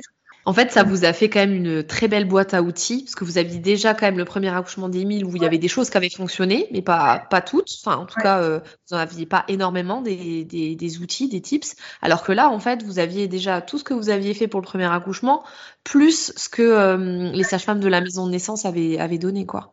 Ouais, c'est ça. Du coup, en fait, euh, on n'a pas fait grand-chose de plus. En fait, on a fait deux séances de préparation parce que euh, elle m'a dit euh, en fait tu as accouché il y a moins de deux ans euh, tu sais faire ça s'est quand même très bien passé. Je veux dire si on enlève histoire d'hémorragie mm.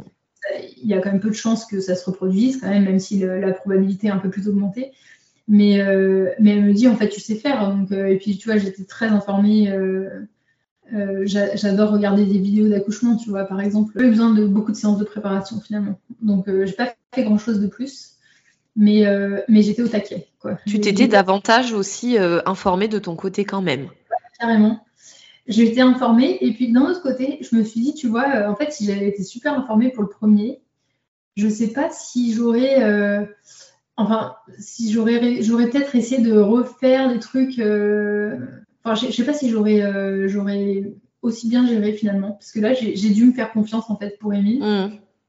Euh, et, le fait d'avoir accouché toute seule, tu vois, sans, vraiment de préparation, c'est hyper, euh, gratifiant et source de fierté, tu vois, et ça m'a donné une confiance en moi euh, assez dingue pour, pour le deuxième accouchement. Euh, donc j'ai pas du tout regretté finalement de ne pas avoir été si préparée que ça. Tu vois. J'étais plutôt contente d'avoir su gérer ça moi-même. Tu vois. Je peux dire que c'est même pas une préparation qui a fait que j'ai accouché de façon physio. Tu vois. Ça venait de moi. Quoi. Donc voilà, donc je suis arrivée et surtout, j'avais quand même quelques regrets par rapport à la grossesse d'Émile, euh, notamment parce que j'ai eu un espèce de syndrome du ventre vide euh, très rapidement. Tu vois, mon ventre de femme enceinte me manquait euh, dès l'accouchement. et, je me suis dit, le prochain, je veux, je veux profiter le plus possible. À aucun moment, je veux dire que j'accouche, j'ai envie d'accoucher plus vite. Quoi. Je veux profiter de la grossesse de A à Z, quoi, du premier jour jusqu'au dernier, jusqu'au terme. Et je voulais surtout pas accoucher avant. Là, pour le coup, j'étais là, je veux un bébé tout bien fini. et surtout que Cléo était estimée, euh, si j'avais accouché à 38 semaines, elle était estimée entre 2,6 kg et 2,8 kg. D'accord. Donc, euh, vraiment petite. Mm. Et je me disais, j'avais le projet de rentrer à la maison très tôt. Le, voilà, je, savais que je voulais une sortie anticipée. Et je me disais, si elle fait 2,6 kg et qu'elle n'est pas très en forme, euh, je ne pourrais pas rentrer toute seule à la maison comme ça avec, avec elle tout de suite. Donc, euh, ça a encore accentué le fait que j'avais envie d'accoucher le plus tard possible. Et, mais je voulais pas être déclenchée non plus. Donc, euh, il y avait un qui n'était pas très gros. À quel moment ça, a commencé son pré-travail pour Cléo?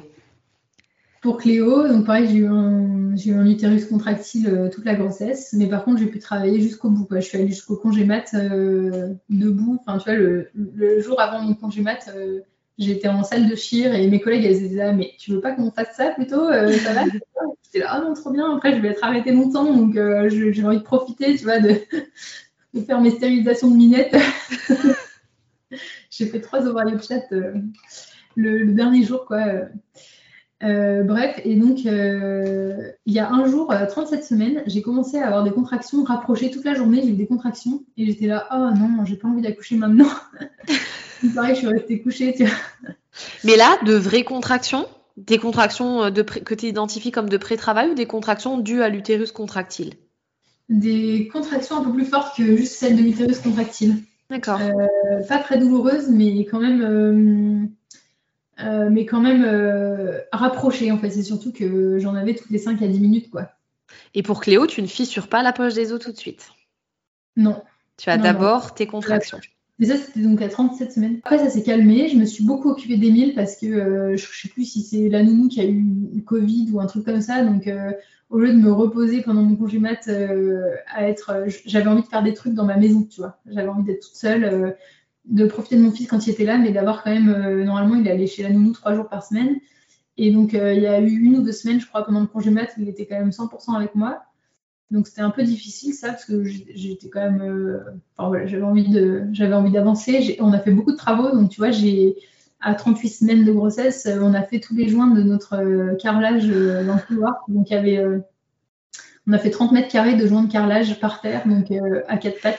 Mais tu es toujours resté euh, très très actif pour tes deux grossesses. Ouais. Parce que moi, j'ai quand même vu une photo où tu es euh, suspendue à une balançoire. C'est la veille du terme, ça. voilà, avec Émile qui, qui, est assis sur la balançoire et toi suspendue. Magnifique. Ouais, ouais, c'est ça. Non, non, vraiment, j'étais en forme, j'ai fait ça. On a fait. Enfin, ouais, je portais des trucs. Tu vois, Émile, je l'ai porté. Émile, c'est un bébé qui, qui a besoin d'être beaucoup, beaucoup porté. Donc, euh, je l'ai porté euh, jusqu'au bout, enfin, jusqu'au jour du terme, jusque même au jour de l'accouchement. En fait, euh, je l'avais dans les bras euh, sans arrêt, sur le dos et tout ça. Émile était très en demande de tété parce qu'il donc, il était donc toujours allaité à ce moment-là. voilà, donc il était vraiment tout le temps sur moi. voilà. Donc, ouais, je suis restée toujours active. on allait se promener avec les chiens. voilà, c'était, c'était, trop cool en fait. Et là, vraiment, j'ai profité du dernier mois. Euh, et donc, euh, je disais à tout le monde, non, mais de toute façon, j'ai pas envie d'accoucher en février, parce que je sais pas, j'aime pas trop le mois de février. toi, t'aimes. Toi, en fait, toutes les dates ne conviennent pas. mais je sais pas pourquoi. C'est vraiment dans la vraie vie, tu vois, genre, je m'en fiche des, signes astrologiques, des trucs, vraiment, ça ne m'intéresse pas du tout. Mais là, je me disais, si j'accouche en février, il faut que ce soit le 22, 22 02 2022, tu vois. Enfin, enfin un truc récent, tu vois. Mais, euh, mais non, j'avais envie de profiter de la grossesse jusqu'au bout. Mon terme était donc le 27 février. Et donc, euh, et donc voilà, je vois le mois de mars arriver, j'étais là trop contente. Donc le 27, on va faire le, le monito de contrôle et tout ça.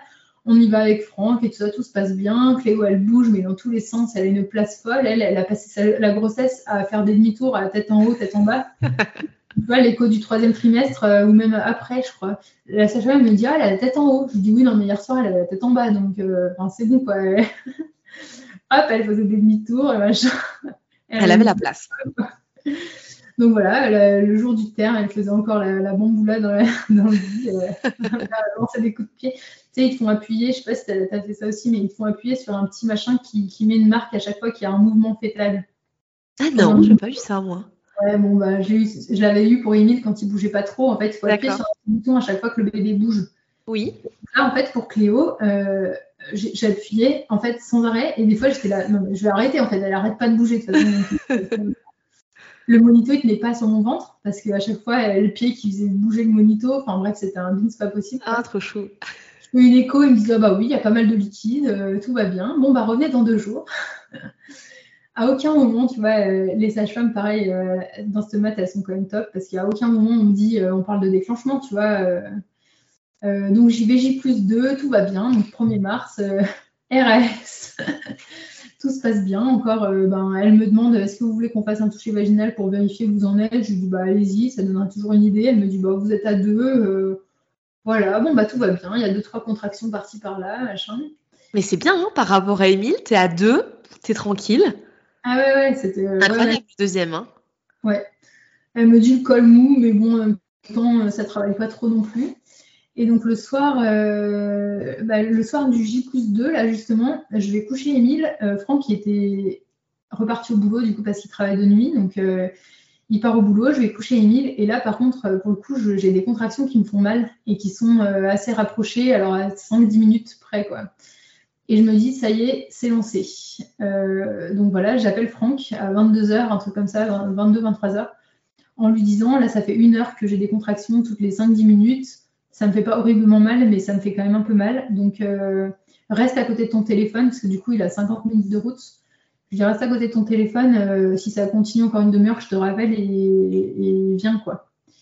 Et donc il me dit ok, le mec pas stressé du tout, mais par contre il dit ça à ses collègues qui lui disent non mais t'es barlot ou quoi? Tu rentres chez toi, en fait. Euh, elle a des contractions. Merci donc voilà, donc lui, il écoute ses collègues, il part sur la route et en fait, entre-temps, euh, je le rappelle pour dire, bah, j'ai plus de contractions. Donc, euh, donc c'est bon, tu peux rester au boulot. Il me dit, bah, trop tard, je suis sur la route. Bah, écoute, je rentre dormir de toute façon, maintenant que j'y suis. Enfin, voilà. Et il a bien fait parce que du coup, c'est la dernière nuit qu'il a dormi. Donc le lendemain, il dort, en fait, le, il dort euh, jusqu'à 14h, un truc comme ça. Moi, j'emmène Émile chez la nounou. Et, euh, et en fait, j'avais trop envie de poser de carrelage, la faïence dans ma salle de bain, dans ma douche, en fait. Cette femme n'arrête jamais. Et là, je me dis, c'est le moment ou jamais, parce que de toute façon, euh, là, on est à J plus 3. Donc, si je le fais pas maintenant, après, je vais plus pouvoir le faire avec un nourrisson. je ne voyais pas poser du carrelage avec un nourrisson d'une semaine, quoi. Bon, en l'occurrence, j'ai fini de le poser, elle avait 10 jours, mais je savais pas et donc, euh, voilà, je fais ma petite faïence dans la salle de bain. J'envoie une photo à ma mère, parce que ma mère, euh, mes parents, euh, ma mère, en fait, la veille de l'accouchement de mon frère, en fait, elle a fait du VTT. donc, non, même, non, de ma sœur, pardon. Non, pour moi, elle a fait du, les, jeux. J'avais deux ans et demi, elle a fait du tape-cul avant de. de oh, donc voilà, et elle a couché le lendemain ou un truc comme ça. Et pour ma soeur, elle a fait du VTT. Euh, elle a croisé des amis d'ailleurs qui lui ont dit Mais qu'est-ce que tu fous euh, Au jour même, la veille, donc voilà. Donc je lui envoie, je dis bah, Moi, je fais pas du VTT, mais je pose du carrelage et tout. Euh. donc tout le monde rigole en disant T'es dingo et tout ça. Mais de toute façon, ça craint rien. Au pire, j'accouche, hein, je veux dire, c'est le moment. Hein. Et je savais que le, il déclencherait à J plus 6 si jamais.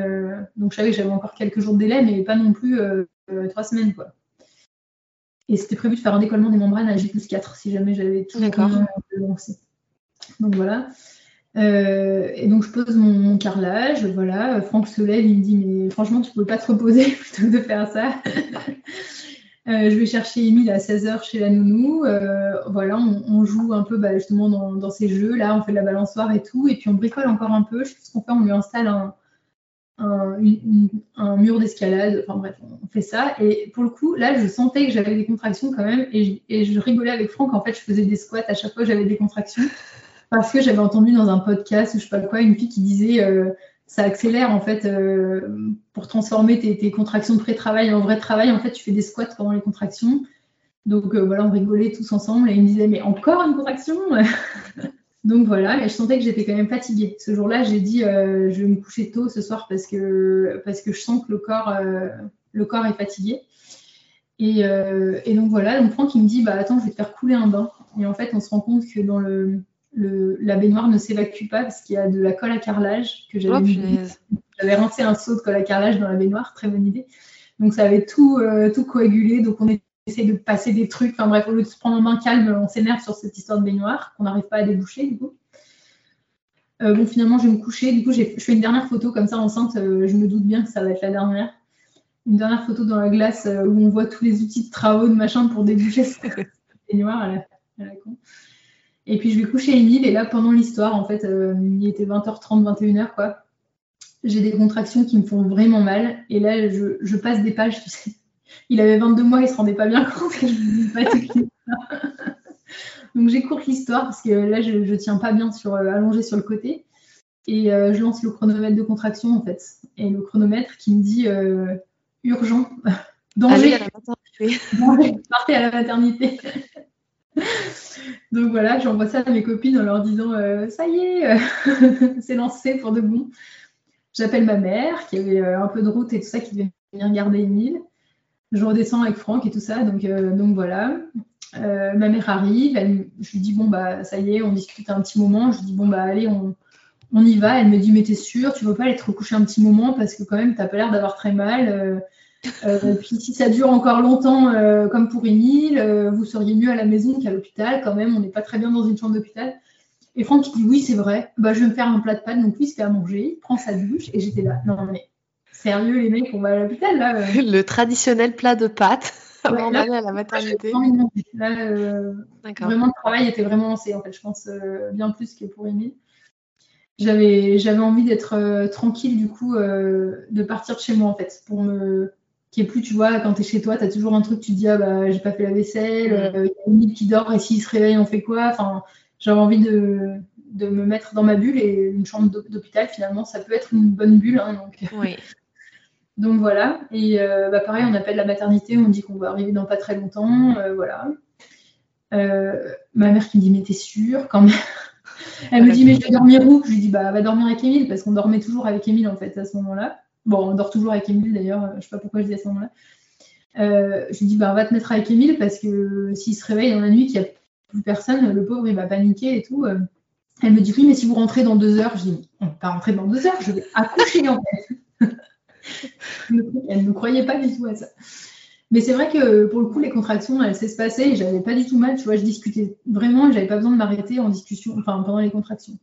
Donc bon, finalement, je leur dis, allez, on y va. Il était 11h30 du soir, tu vois. Euh, il était 11h30, on arrive à minuit à l'hôpital. Euh, pendant la, voiture, quand même, là, pour le coup, les contractions, j'en ai eu deux, trois, mais bien, je pouvais plus parler, là, pour le coup. Euh, donc voilà, vraiment sur le trajet jusqu'à arriver à la maternité à pied, il y avait, quelques centaines de mètres à faire. Je sentais que ça, travaillait quand même pas mal.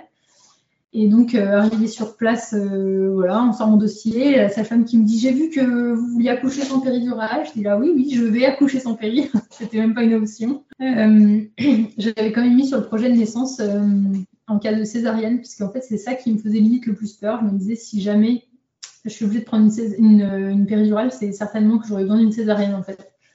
Et j'avais noté euh, baisser le champ et tout ça euh, pour voir mon bébé sortir, machin. Mais voilà, sinon je savais que si j'avais pas de césarienne, j'aurais pas de péridurale. J'étais full confiance à ce moment-là. Euh, et donc voilà, on fait un monito. Et là, pendant. Enfin, oui, si elle m'examine et tout ça, elle me dit Ah bah vous êtes à 4. bon, très bien.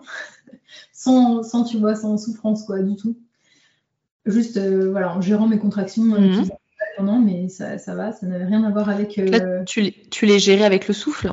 Tu respirais ouais. Ou tu visualisais Et puis, je sais plus, peut-être j'ai dû faire un ou deux squats aussi pendant les contractions, comme ma femme, je dis, je sais plus. Enfin, vraiment, c'était pas, c'était pas du tout galère, quoi. Hmm. Et là, pendant le monito, le fait de rester allongé sur le dos, je ne supportais plus, là, pour le hmm. coup, je n'avais pas du tout envie d'être sur le dos. Et, là, j'ai pris quand même la confiance. Tu vois, j'aurais jamais fait ça pour le premier, mais j'avais 20 minutes de monito derrière moi et tout allait bien sur le monito. Donc, euh, je me suis relevée en fait. Je, me suis mise à quatre pattes. Je me suis dit, tant pis. Si le monito bouge, on a vu que tout allait bien. Donc, euh, voilà.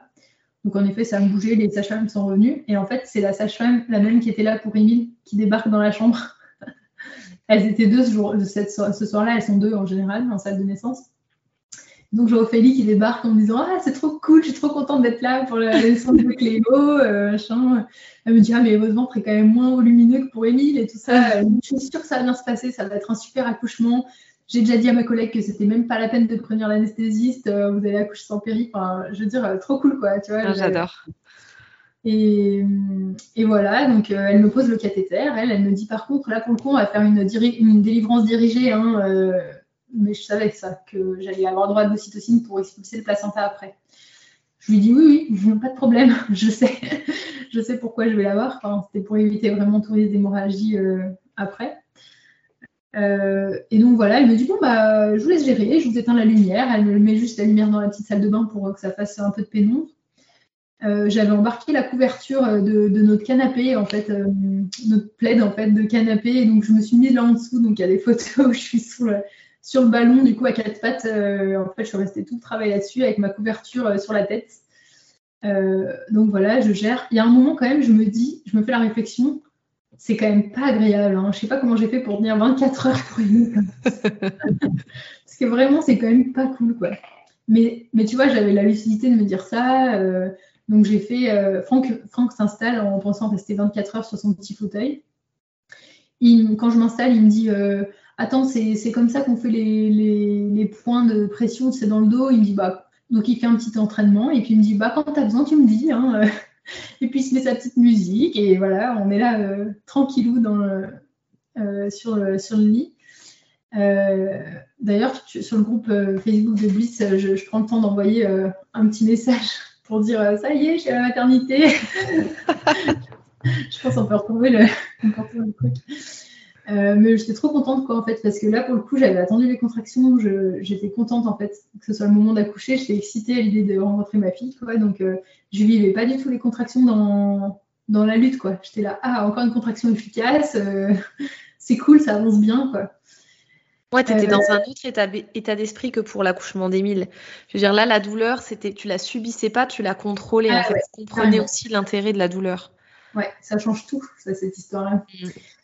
Donc voilà, et, euh, donc euh, au bout d'un moment, euh, donc ouais, je suis arrivée à la maternité à minuit, donc le temps qu'on m'examine, machin, minuit et demi, tu vois, j'ai commencé à me mettre en position.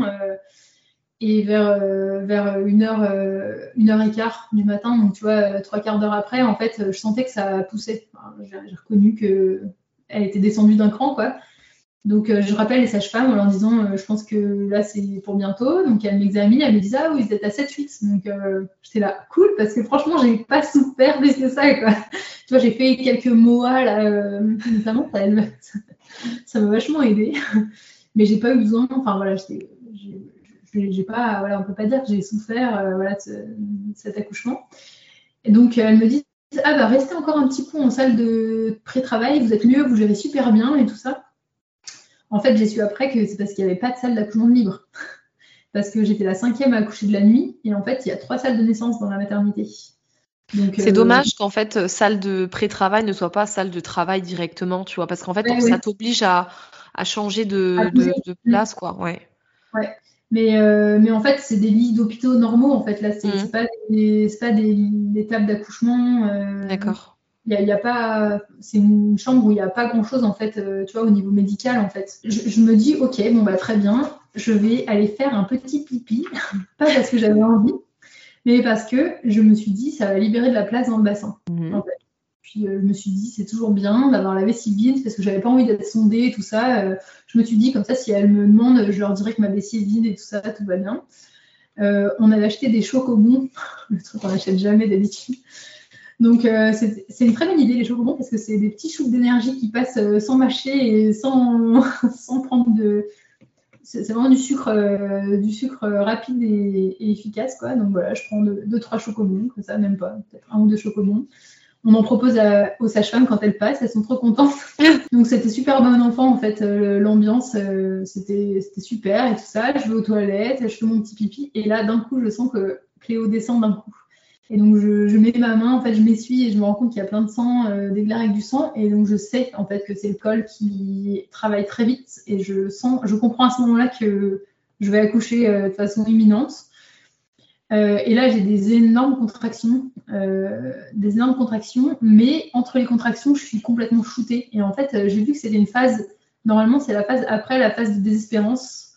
j'ai vu ça dans je sais plus quel bouquin ou je sais pas quoi en fait, qu'on a une phase où le, corps se repose entre les contractions complètement et on est presque capable de dormir. En fait, euh, c'est quand on a un énorme shoot hormonal euh, qui arrive. Quoi. C'est, vraiment juste, juste avant la, phase de poussée, en fait. la phase de désespérance, tu l'as eu? Pas vraiment. Parce que même pour Émile, tu m'en as pas parlé. Il n'y a pas eu ce moment où tu as désespéré, où tu as dit j'arriverai jamais, je vais mourir ou autre chose? Non, pas du tout. J'ai jamais vécu ça. Moi. D'accord. Je sais pas, euh, ouais. Il y a donc euh, un moment où je me suis dit, ah, c'est quand même dur quand même, mais pas plus que ça, tu vois. J'ai, à aucun moment, j'ai eu envie de prendre une péri ou de dire, euh, c'est bon, je rentre chez moi, je, prends mes clics et mes classes. Il y en a qui disent ça, qui disent, euh, j'en ai marre, je rentre, je veux plus accoucher. Ouais. non, j'ai, jamais eu ça. j'ai jamais vécu ça. Mais je suis plutôt contente de ne pas avoir vécu ça. et donc là, juste, je dis à Franck, bah, reprends ma culotte, tu vois. J'étais en t-shirt, en chaussettes et en culotte. À ce moment-là, je, quitte ma culotte et je lui dis, bah, bon, prends ma culotte entre deux contractions. Il me dit, bah, pourquoi? Le mec euh, complètement perché, lui, il n'avait pas capté du tout que c'était pour moi non. Est-ce que lui s'attendait à ce que ça dure aussi longtemps que pour ah, mais lui Mais lui, il n'était pas du tout. Là, tu vois, ça faisait une heure et demie qu'on était arrivé à la maternité, en fait. ouais, mais euh, ultra rapide pour un deuxième, donc. Et, euh, et, du coup, il me dit bah pourquoi tu vois, Il a même pas eu le réflexe d'enlever mes chaussettes. Du coup, j'avais couché en chaussettes et en Au top du glamour. la tenue la plus ridicule quand on a plus de 3 ans, c'est cul en t-shirt et chaussettes. Bref. Euh, et il me dit tu veux que j'appelle sage-femme? Et j'étais tellement bien entre les contractions, j'étais là ah non, je veux rester. je dis non, non, appelle pas, appelle pas. Et je pensais qu'il n'avait pas appelé que parce que pendant les contractions, par contre, je me suis mise à crier. Et pareil, un son plutôt euh, sorti de nulle part, tu vois. Euh. Toujours un son grave? Euh, ouais, un, rugissement. je sais pas, pas du tout dans le contrôle, tu vois. Là, pour le coup, je me disais pas moi, je me disais, ah, je sais pas. D'accord. Je pensais que c'est pour ça que les sages-femmes étaient venues, mais il m'a dit hier que non, en fait, c'est lui qui avait appuyé sur le bouton quand même. Franck, on t'avait dit de pas appeler. Et donc, sa femme débarque en me disant Mais madame, faut pas coucher dans les toilettes. T'es là, oui, mais je suis bien là. oui, t'as plus envie de bouger après, t'es tellement bien quand tu te remets. Surtout, je, ne sentais pas du tout l'énergie de me lever. Hmm. Donc voilà, et puis il y avait toute la maternité à traverser parce que j'étais dans la première salle de, de pré-travail. En fait, c'était un couloir avec toutes les salles de travail. Et au fond du couloir, il y avait trois salles de naissance, un peu à angle droit. Et donc, euh, il a fallu, je suis passée de la première salle de pré-travail à la troisième salle de naissance. donc, j'ai traversé toute la maternité. Et donc, ils m'ont dit, euh, bon, bah, on, vous aide à vous lever. Euh. donc, Franck, Franck me soulève quand même, j'arrive à me mettre debout. Et là, debout, je me suis dit, il faut que je cours en salle de travail, en salle de naissance, parce que je, vais accoucher dans le couloir sinon. Et donc, je pars à fond de train et elles me disent, attendez, on va vous chercher une blouse. J'étais là, ah non, ah Donc je commence à ouvrir la porte et ils me disent Mais attendez, il y a du monde dans le couloir, quoi. Et j'étais donc cul encore. et, je, partais en courant, en fait. Et donc il y a quelqu'un qui chope un drap quand même pour m'entourer, quand même, euh, pour pas que je, sois à poil dans le couloir de la maternité. Et je vois une sage-femme qui rigole, tu vois. Et c'est comme s'il y avait deux parties de moi, une partie qui voyait ce qui se passait de l'extérieur et une partie qui, qui vivait le truc. Et en fait, même moi, j'avais envie de rigoler, tu vois. Je me rendais bien compte que c'était ridicule.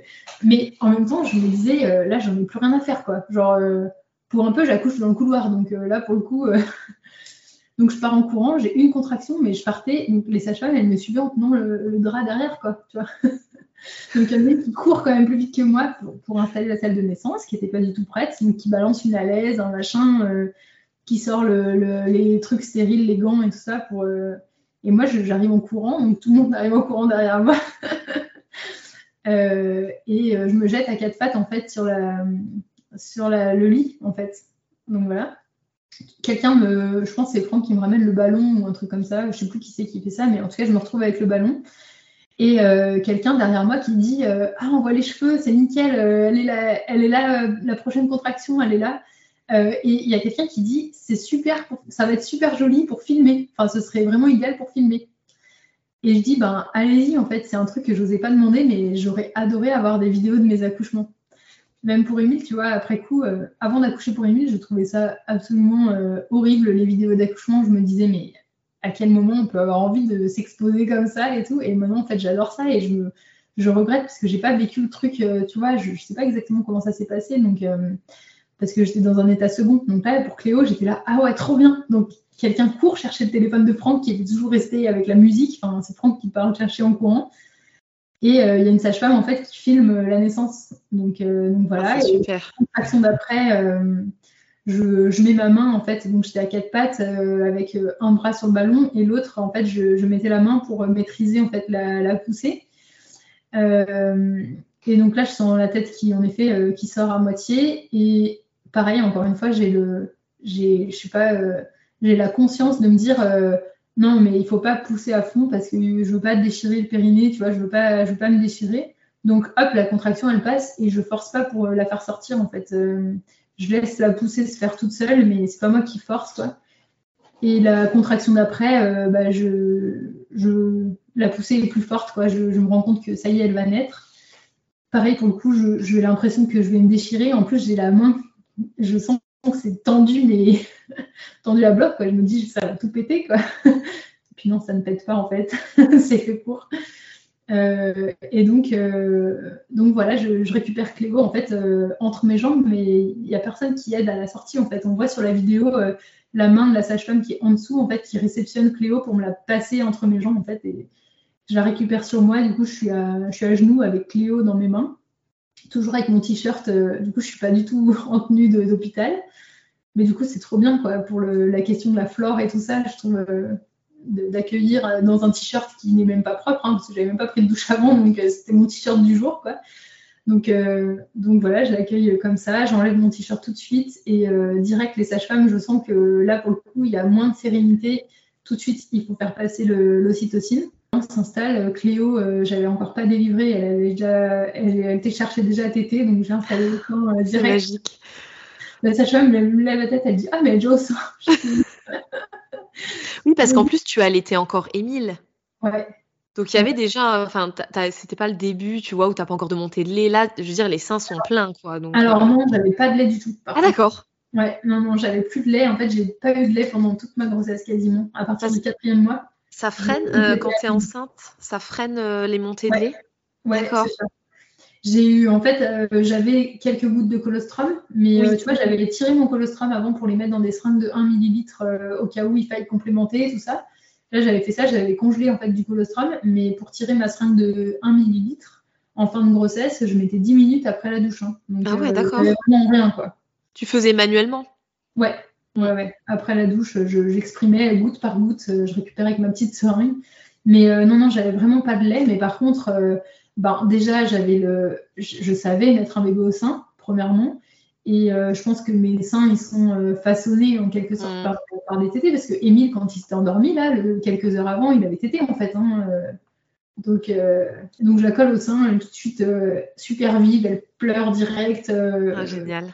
Et par contre, j'ai l'impression, j'ai moins cet effet waouh de, de, la douceur de mon bébé, tout ça. Là, j'avais l'impression d'avoir un, un petit oisillon, tu vois, un instinct très animal. J'avais l'impression qu'il fallait que je protège ce petit être tout fragile. Puis elle était plus petite qu'Emile aussi, à ce, ce poids et sa taille. je dis, euh, je sais pas, mais ouais, elle doit pas être loin des, 3 kilos. Ouais. Bon, en fait, elle faisait 3 kg 3, donc elle était pas si. Oh, bah ça va Oui, mais elle nous paraissait mini. Bah, par rapport aux 4 kilos. Euh... Elle faisait 50 cm, donc tu vois, 4 cm de moins son mm. frère. Quand même. Ouais. Et puis, ça va, euh, à 4 jours post-terme, hein, oui. Heureusement qu'elle n'est pas née à 37 semaines, elle. Hein. C'est clair, elle aurait été très très petite, ouais. Ouais. Mais, euh, mais donc voilà, très vive. Si j'avais su que c'était pas du tout un petit animal fragile, parce que vu les gadins qu'elle se prend maintenant elle est très costaude en fait, cette petite fille. Euh, mais donc voilà. Euh, donc après, le protocole, c'est attention à la délivrance du placenta, on t'injecte de l'ocytocine? Ouais. Ouais. D'accord. Moi, avec de l'ocytocine, bah, je t'enverrai la vidéo si tu veux, mais vraiment, on voit Cléo sort, je la colle contre moi et en fait, il y a déjà une sage-femme qui me branche l'ocytocine direct à la perfusion. D'accord.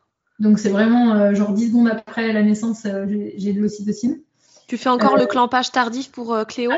Alors pour le coup, là, il n'y a pas eu de clampage tardif. J'avais noté ça. J'avais envie, moi, de même de délivrer avant d'enlever le placenta. Mais, euh, et puis j'avais demandé si je pouvais voir mon placenta parce que je l'ai pas vu et ça me fascine un peu. Mais euh, là, du coup, c'est le seul truc qui n'a pas été respecté sur mon projet de naissance. Je pense qu'elles ont été, elles étaient un peu dans le stress. Et puis Ophélie, euh, pour le coup, elle était là pour le premier accouchement. Elle a vu comme ça a été très rapide. Et je pense qu'elle a eu peur aussi. Donc, mm.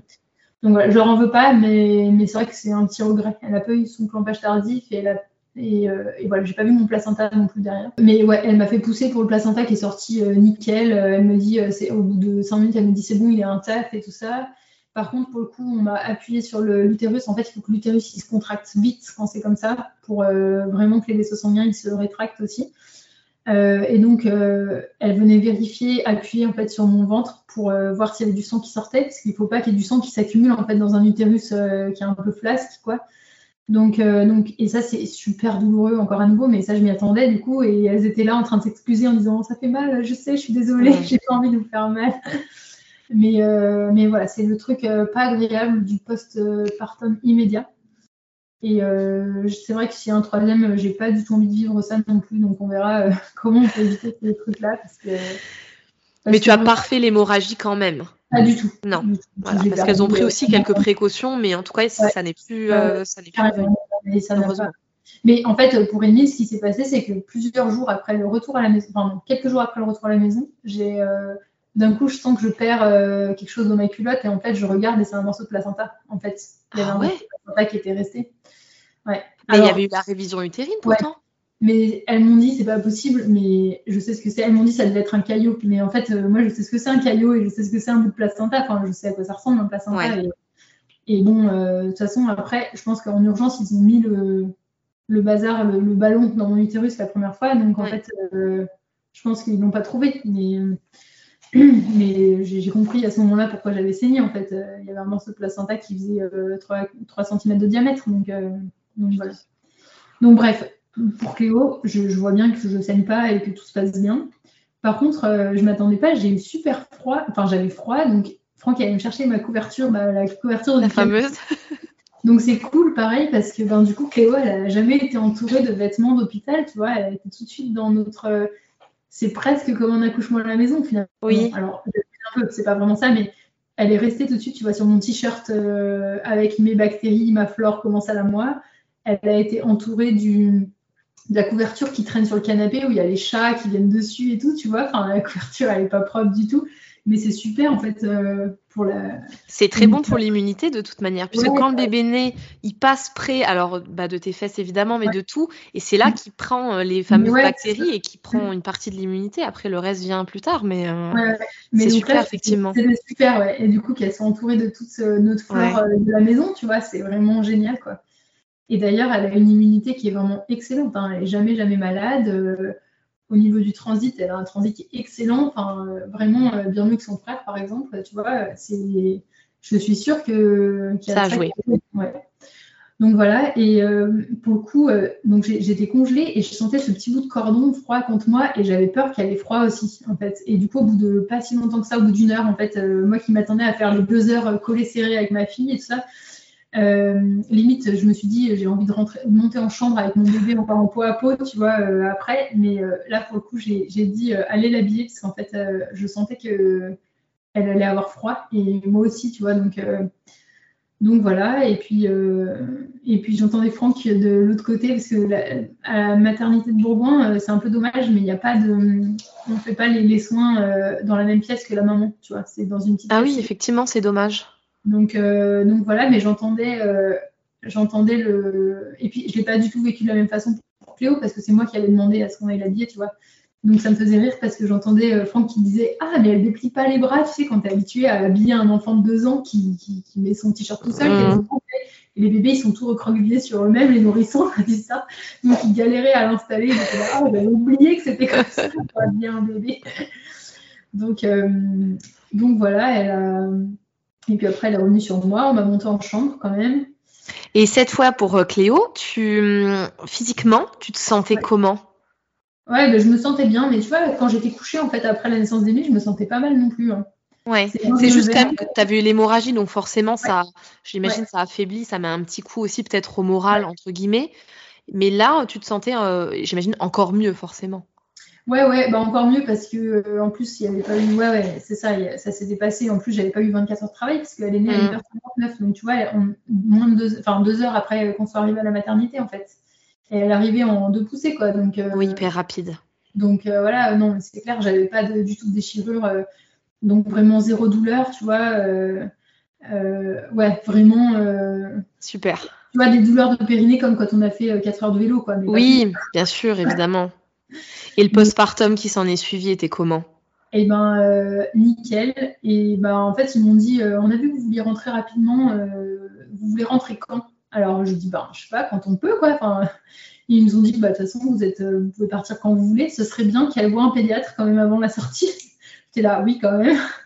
Mais je pensais qu'il allait falloir qu'on reste une nuit, quoi. Et en fait, non, ils m'ont dit, bah, quand le pédiatre part, si vous voulez, on vous signe le papier, tout ça, et vous pouvez partir. Donc, en fait, je suis rentrée à la maison à J'aurais pu rentrer à 11h du mat quand la médecin est passée, quand la pédiatre est passée, mais, euh, mais en fait, bon, je me suis dit quitte à être là, autant prendre ma douche euh, euh, et puis manger le repas de la maternité, quoi, comme ça. oui, prendre de force avant de repartir. Ce Cléo, elle naît à quelle heure précisément? 1h59. D'accord, et donc vous, vous partez à? 13h. On est à la maison à 13h. Donc c'est même pas la sortie anticipée, genre euh, tu restes deux jours. Là, c'est express, quoi. Mais en même temps, vous êtes déjà parents, vous connaissez les soins. Et puis surtout, on est suivi par la maison, les sages-femmes de la maison de naissance qui sont habituées à faire tous les tests, tu vois, du tri, le test auditif et tout ça.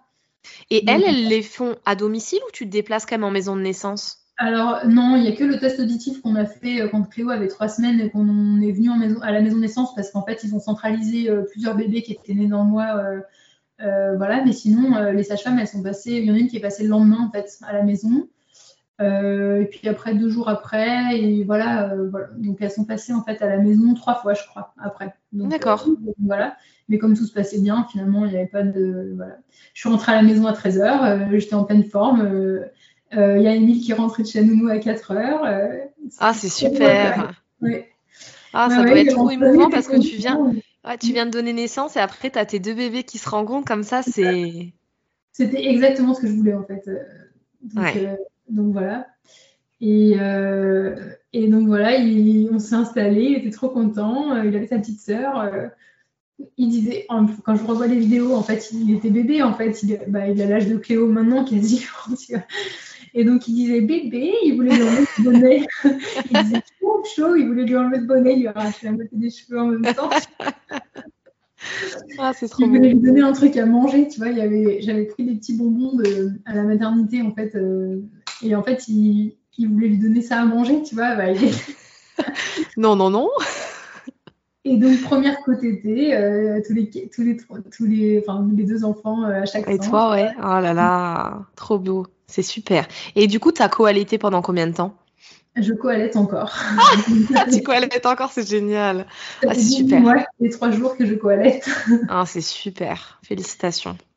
Euh, et, en fait, c'était super facile. Tout le monde me dit, oh là là, euh, allaiter deux enfants, tout ça. Mais en fait, le plus dur dans le co-allaitement, je trouve que c'est la grossesse parce qu'en fait, j'avais un peu d'aversion. Amy, il t'était énormément, il t'était très souvent, très longtemps. Donc, j'ai dû écourter les tétés parce qu'il s'endormait au sein, mais quand il était bébé et il s'endormait au bout de 5 minutes, je pouvais le faire lâcher. Mais là, en fait, à, 13-14 mois, quand je suis tombée enceinte, il pouvait téter une heure et demie. En fait, il pouvait dormir en tétant et euh, il pleurait quand je le lâchais. Tout ça, ça a été difficile.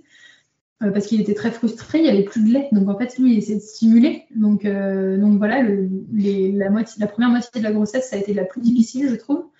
Mais après, par contre, euh, le postpartum, la montée de lait avec un, grand qui tête bien, c'est royal. Enfin, franchement, celle qui, c'est vraiment super parce qu'en en fait, bon, lui, il a stimulé du coup donc la montée de lait le lendemain. En fait, j'avais de la montée de lait et, et pas d'engorgement non plus parce que du coup, euh, euh, il y a la nuit où j'ai eu vraiment euh, les seins qui étaient très gros et tout ça. J'ai mis Cléo en priorité au sein, mais elle n'arrivait pas à drainer. Enfin, tu vois, elle était petite et tout ça.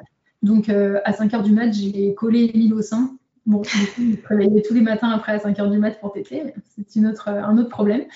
Et, et, en fait, il a drainé tout de suite, donc j'ai pas eu mal au sein. Euh, enfin, franchement, c'était génial, quoi. C'est une mise en place qui s'est fait. Euh, Cléo, elle a pris, elle a perdu 40 euh, grammes, je crois, sur toute le. Enfin, au début. Ah, c'est super. Elle, a repris tout de suite. Émile a pris un kilo le premier mois aussi. le goulu. Ah oui, mais il fallait drainer, donc voilà, il a fait le travail. par contre, il n'a rien mangé de solide quasiment pendant ce mois-là, parce qu'en fait, il, avait tous les besoins qu'on voulait. Ah ouais, le lait était bien gras, j'imagine. Donc, Ah bah En fait, le lait, il s'adapte au plus petit, donc mm. euh, donc c'est du lait pour nourrisson qu'il a eu quoi pendant un mois. Super. il était tout après. J'adore. Et puis voilà. Donc euh, non, oh. ça s'est fait. Euh, j'étais super en forme le lendemain. On était, tu vois, j'ai collé Cléo en sling et voilà, je me suis occupée d'Emile. Pareil, je le portais, tout ça. Ça s'est fait, ça s'est fait super facilement quoi. Écoute, merci Elise. Euh, moi, j'ai adoré écouter euh, les deux récits d'accouchement. Est-ce que tu peux nous donner euh, un ou plusieurs conseils pour celles qui nous écoutent et qui souhaitent accoucher physiologiquement, comme toi? Bah, Du coup, c'est d'arriver, c'est un peu bateau, mais arriver à se faire confiance et à se faire écouter, en fait. surtout quand on est en milieu hospitalier, ben, des fois, on nous donne des consignes un peu parce que c'est les protocoles, parce qu'ils doivent faire comme ci, comme ça. Euh, et, en fait, il faut savoir dire non des fois, et c'est pas forcément évident. Alors, faut pas dire non à tout et n'importe quoi, mais quand il y a des trucs, on voit qu'il n'y a pas vraiment d'impact euh, sur la santé, notre santé, tout ça, euh, faut, oser dire non. En fait, typiquement, quand moi, on m'a pris Émile après la naissance, on m'a demandé s'il pouvait le prendre pour lui faire les soins. Et en fait, j'ai dit oui parce que j'ai pas osé dire non. Donc, donc voilà oser, par exemple, se relever, bah, justement, quand on a un monito qui dure trop longtemps et qu'on a, du mal à gérer, bah, au lieu de se dire oh là là, j'ai super mal, euh, mais quand c'est qu'ils viennent m'enlever ça, tout ça, bah, oser bouger, en fait. Euh, on voit bien si le bébé il, a des signes de souffrance et tout ça, c'est différent, mais quand tout va bien, en fait, c'est juste parfois, euh, ben, ils disent on revient dans 20 minutes et puis en fait, il se passe autre chose, il y a un accouchement entre temps et tout ça, donc, donc, donc voilà, et puis, et puis ouais, faire confiance à son corps c'est voilà, oser assumer qu'on a envie d'accoucher sans péridurale aussi, parce que souvent on arrive en disant euh, j'aimerais bien essayer d'accoucher sans péri, alors qu'en fait c'est euh, notre, plus profond et en fait euh, on l'assume pas du tout. Quitte à dire bon bah si jamais j'y arrive pas, j'y arrive pas, mais c'est pas, pas un échec en soi, mais oser affirmer en fait ce qu'on veut. Mais c'est vrai que hum, les, les, femmes, hum, enfin j'espère que ça va, ça va changer justement, mais les femmes n'osent pas dire, euh, bah voilà, moi mon souhait c'est d'accoucher sans péridurale. Tout comme une femme viendrait dire, bah voilà, moi mon souhait c'est d'accoucher avec péridurale. Parce que tu vas lui dire, mais, mais vous êtes sûr? Mais en fait, mais ça va faire très mal, ou ça va être très compliqué, ou ça va, ou c'est un premier, ça va être très long. Mm. Alors qu'en fait, hum, c'est tout autant honorable de demander d'accoucher sans péridurale que d'accoucher avec. Enfin, tu vois, c'est un souhait. C'est personnel, quoi comprends tout à fait celle qui veut. Dire, euh, tu, tu viendrais jamais à dire euh, je voudrais accoucher avec péridurale, on va voir si c'est possible. Tu vois, c'est possible. Donc... Mais je pense que la préparation, elle devrait être justement, mais ça c'est un conseil que je pourrais donner à tout le monde, que ce soit un projet ou pas, d'accoucher physio ou pas, c'est de savoir comment on accouche de façon physiologique, parce que de toute façon, même avec une péridurale, la physiologie, elle, elle entre quand même en jeu de, tous les côtés. quoi. C'est-à-dire, euh, euh, déjà que gérer la douleur avant d'avoir la péridurale, c'est primordial, parce qu'il y en a qui, mettent 12 heures avant de pouvoir avoir une péridurale, euh, voilà, ou il y en a qui accouchent trop vite et qui n'ont pas eu le temps d'avoir leur péri, et, merci la panique quand tu, as peur d'accoucher sans péri. Euh, et, puis, et puis voilà, je ne sais pas si tu as entendu, si tu as eu le temps d'écouter le dernier épisode de Bliss avec la, celle qui a accouché du coup dans son salon toute seule, avec un bébé en siège. Et en fait, clairement, elle, si elle avait vu une, vidéo d'un accouchement en siège qui se passe bien, ou, euh, ou savoir euh, justement comment. Euh, enfin, pour pas avoir peur de mourir, quand même. Oui, parce qu'elle avait peur de mourir. Bah, après, elle avait son histoire personnelle, mais c'est vrai qu'elle a été terrassée par cette douleur parce qu'elle s'y attendait pas. Elle pensait qu'elle aurait un, un accouchement différent. Et effectivement, tu as raison ne serait-ce que connaître son corps et, savoir que voilà que les, douleurs qu'on va ressentir sont naturelles aussi et comment on peut les, les appréhender, pardon. Ben ça forcément, euh, mm. qu'on accouche sans péri, qu'on accouche avec péri, c'est vrai que c'est essentiel. Même, euh, avec une césarienne programmée, quoi. Enfin, parce mm. le, notre corps, il peut, enfin, le bébé, il n'est pas forcément comme on a prévu, quoi. Donc, euh, c'est bien pour celles qui ne veulent pas de péri de savoir comment ça se passe une pause de péri et puis ce qui est possible de faire avec une péri, parce que ça, je pense que c'est important aussi. De ne pas vivre dans la fin de son accouchement dans une déception folle en se disant maintenant c'est foutu, euh, j'ai pas eu mon accouchement que je voulais. Et, euh, inversement, enfin, et puis pareil, se préparer à l'éventualité d'une césarienne quand même, parce que bah, mine de rien, c'est quelque chose qui, qui, arrive à une femme sur cinq. Quoi. Donc même si je pense clairement que ça pourrait être nettement diminué mine de rien, il y a des cas d'urgence qui nécessitent une mm. césarienne, de pas urgence d'ailleurs, mais euh, de savoir comment ça se passe et tout ça. Je pense que s'informer sur toutes les possibilités, mm. c'est hyper, euh, hyper intéressant. Euh, et, donc, ouais, même celles qui veulent accoucher avec une péridurale, savoir comment ça se passe, savoir comment on gère, comment, comment son bébé progresse, parce que même avec une péridurale, bah, mine de rien, le bébé il passe le périnée quand même. Donc, mm-hmm. donc quand c'est une voix basse, quoi. Donc, euh, donc voilà, c'est s'informer sur euh, la normalité en fait d'un accouchement, ne, pas rester sur des croyances en fait, euh, ouais, qu'on nous inculque avec des, trucs, des témoignages horribles d'accouchement qui se passent super mal. Parce que quand on est enceinte, la plupart des choses qu'on entend, c'est ah ouais, bah tu vas voir, moi quand j'ai accouché j'ai eu une déchirure euh, complète euh, jusqu'à l'omoplate. Enfin, tu vois, des fois, oui, non, mais je comprends. Bien sûr, c'est, alors c'est parfois la vérité, mais c'est vrai que c'est toujours une vision parfois qui, qui peut être négative, alors qu'en fait, il y a des accouchements physiologiques qui se passent très très bien. Euh, c'est le cas là dans ce que tu nous as raconté justement. Mm. Mm. Donc, donc voilà, mon conseil, c'est de s'informer sur un peu toutes les possibilités et, de, et d'arriver à se faire confiance à, soi en fait et d'arriver à imposer, même si c'est difficile parce que c'est difficile face au corps médical en fait de, dire, d'assumer en fait ses choix et ses, préférences quoi.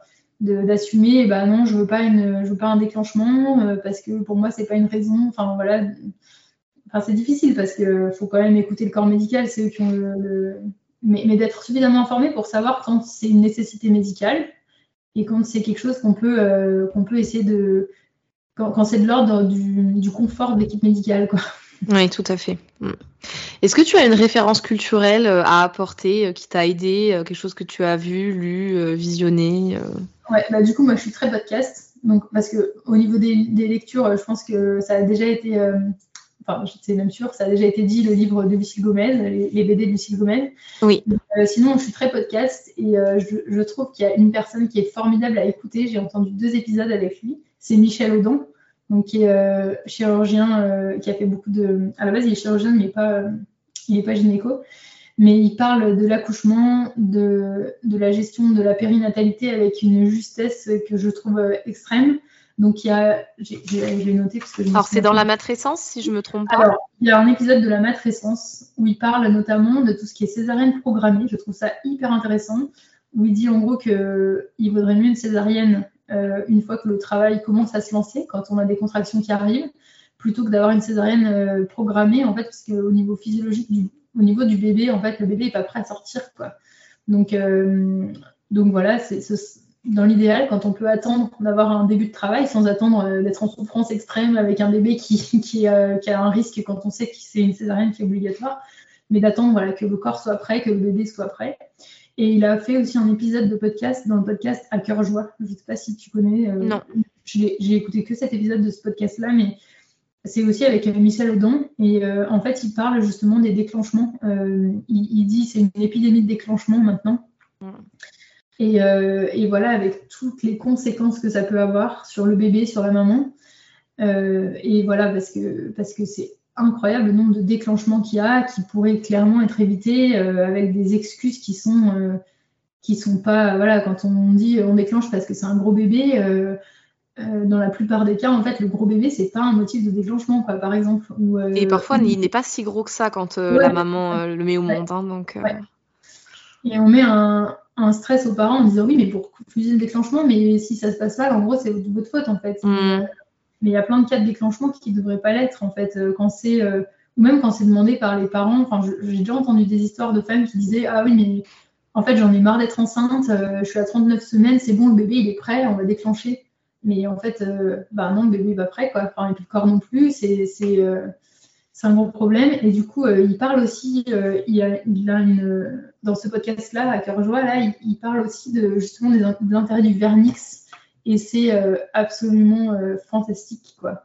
Je peux que, que euh, conseiller d'écouter cet épisode-là parce que parce que c'est assez fantastique. Tu l'avais mis sur ton projet de naissance de repousser le premier bain pour garder le vernix, toi, ou pas du tout? De toute façon, comme on était, comme on était à la maison très rapidement, je savais que mhm. je savais que je n'allais pas faire le premier bain à la maternité. Et, et on a fait faire un bain en fait. Ah, super. Euh, 10 jours, donc euh, c'était super, quoi. C'est son premier bain comme ça. Et oui, parce que pour Émile, bah, pareil, tu vois, euh, on revient à ce que je disais juste avant. Euh, on a fait un. Le, à J, il avait quoi Il avait deux jours. Ouais. C'était le, ouais, c'était le surlendemain de, de l'accouchement. Il y a une auxiliaire qui est venue me voir en disant ah, ben, Je vais vous montrer comment fait le bain. et du coup, c'était horrible parce qu'en en fait, on l'a savonné à l'extérieur de l'eau, il hurlait et, en, fait, si ça se trouve, il n'aurait pas perdu autant de poids le lendemain, parce que c'était la veille de la sortie. Et il n'y avait aucun intérêt à le baigner. Et pareil, je savais, j'avais pas envie de faire ce bain, moi. Je, et j'avais surtout pas envie de le faire comme ça, avec mon bébé qui hurlait, avec, en la laissant faire, tout ça.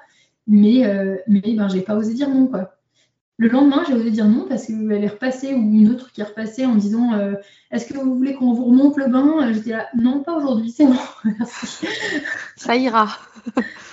Euh, mais, mais, voilà, donc, euh, donc là, encore un coup, j'ai pas osé dire non, alors que bah, pour Cléo, du coup, j'avais. Euh, mais bon, Émile avait plus beaucoup de vernix, et il avait quand même deux jours où il n'a pas été lavé et tout ça, donc c'est pas la catastrophe. Mais, mais oui, pour Cléo, du coup, on a attendu un grand moment. Pareil, elle est née avec quasiment zéro vernix parce que, bah, en fait, elle avait tout réabsorbé, à J plus 4, voilà.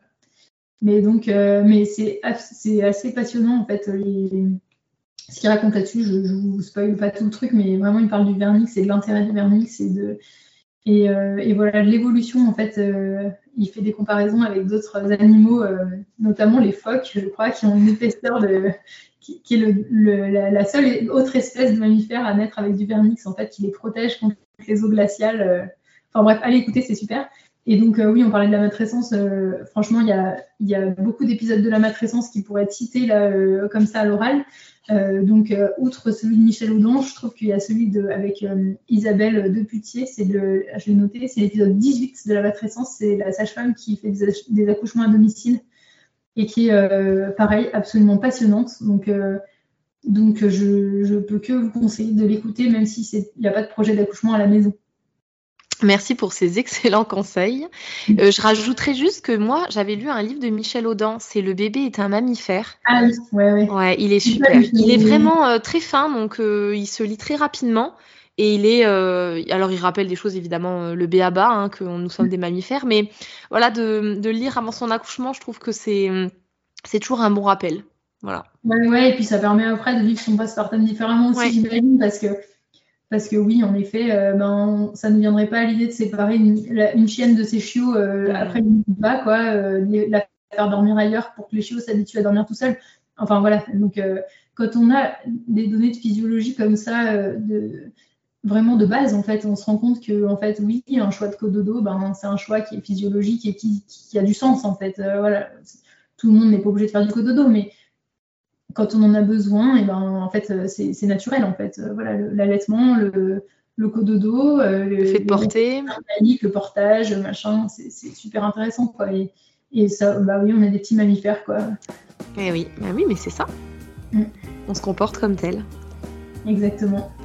Écoute, merci beaucoup Elise pour euh, tes deux récits d'accouchement là pour me les avoir racontés. C'était passionnant, c'était très enrichissant. Donc euh, je te remercie beaucoup et puis bien je te souhaite une très bonne journée. Merci beaucoup. Salut. Salut. J'espère que vous avez aimé cette conversation en tant que moi.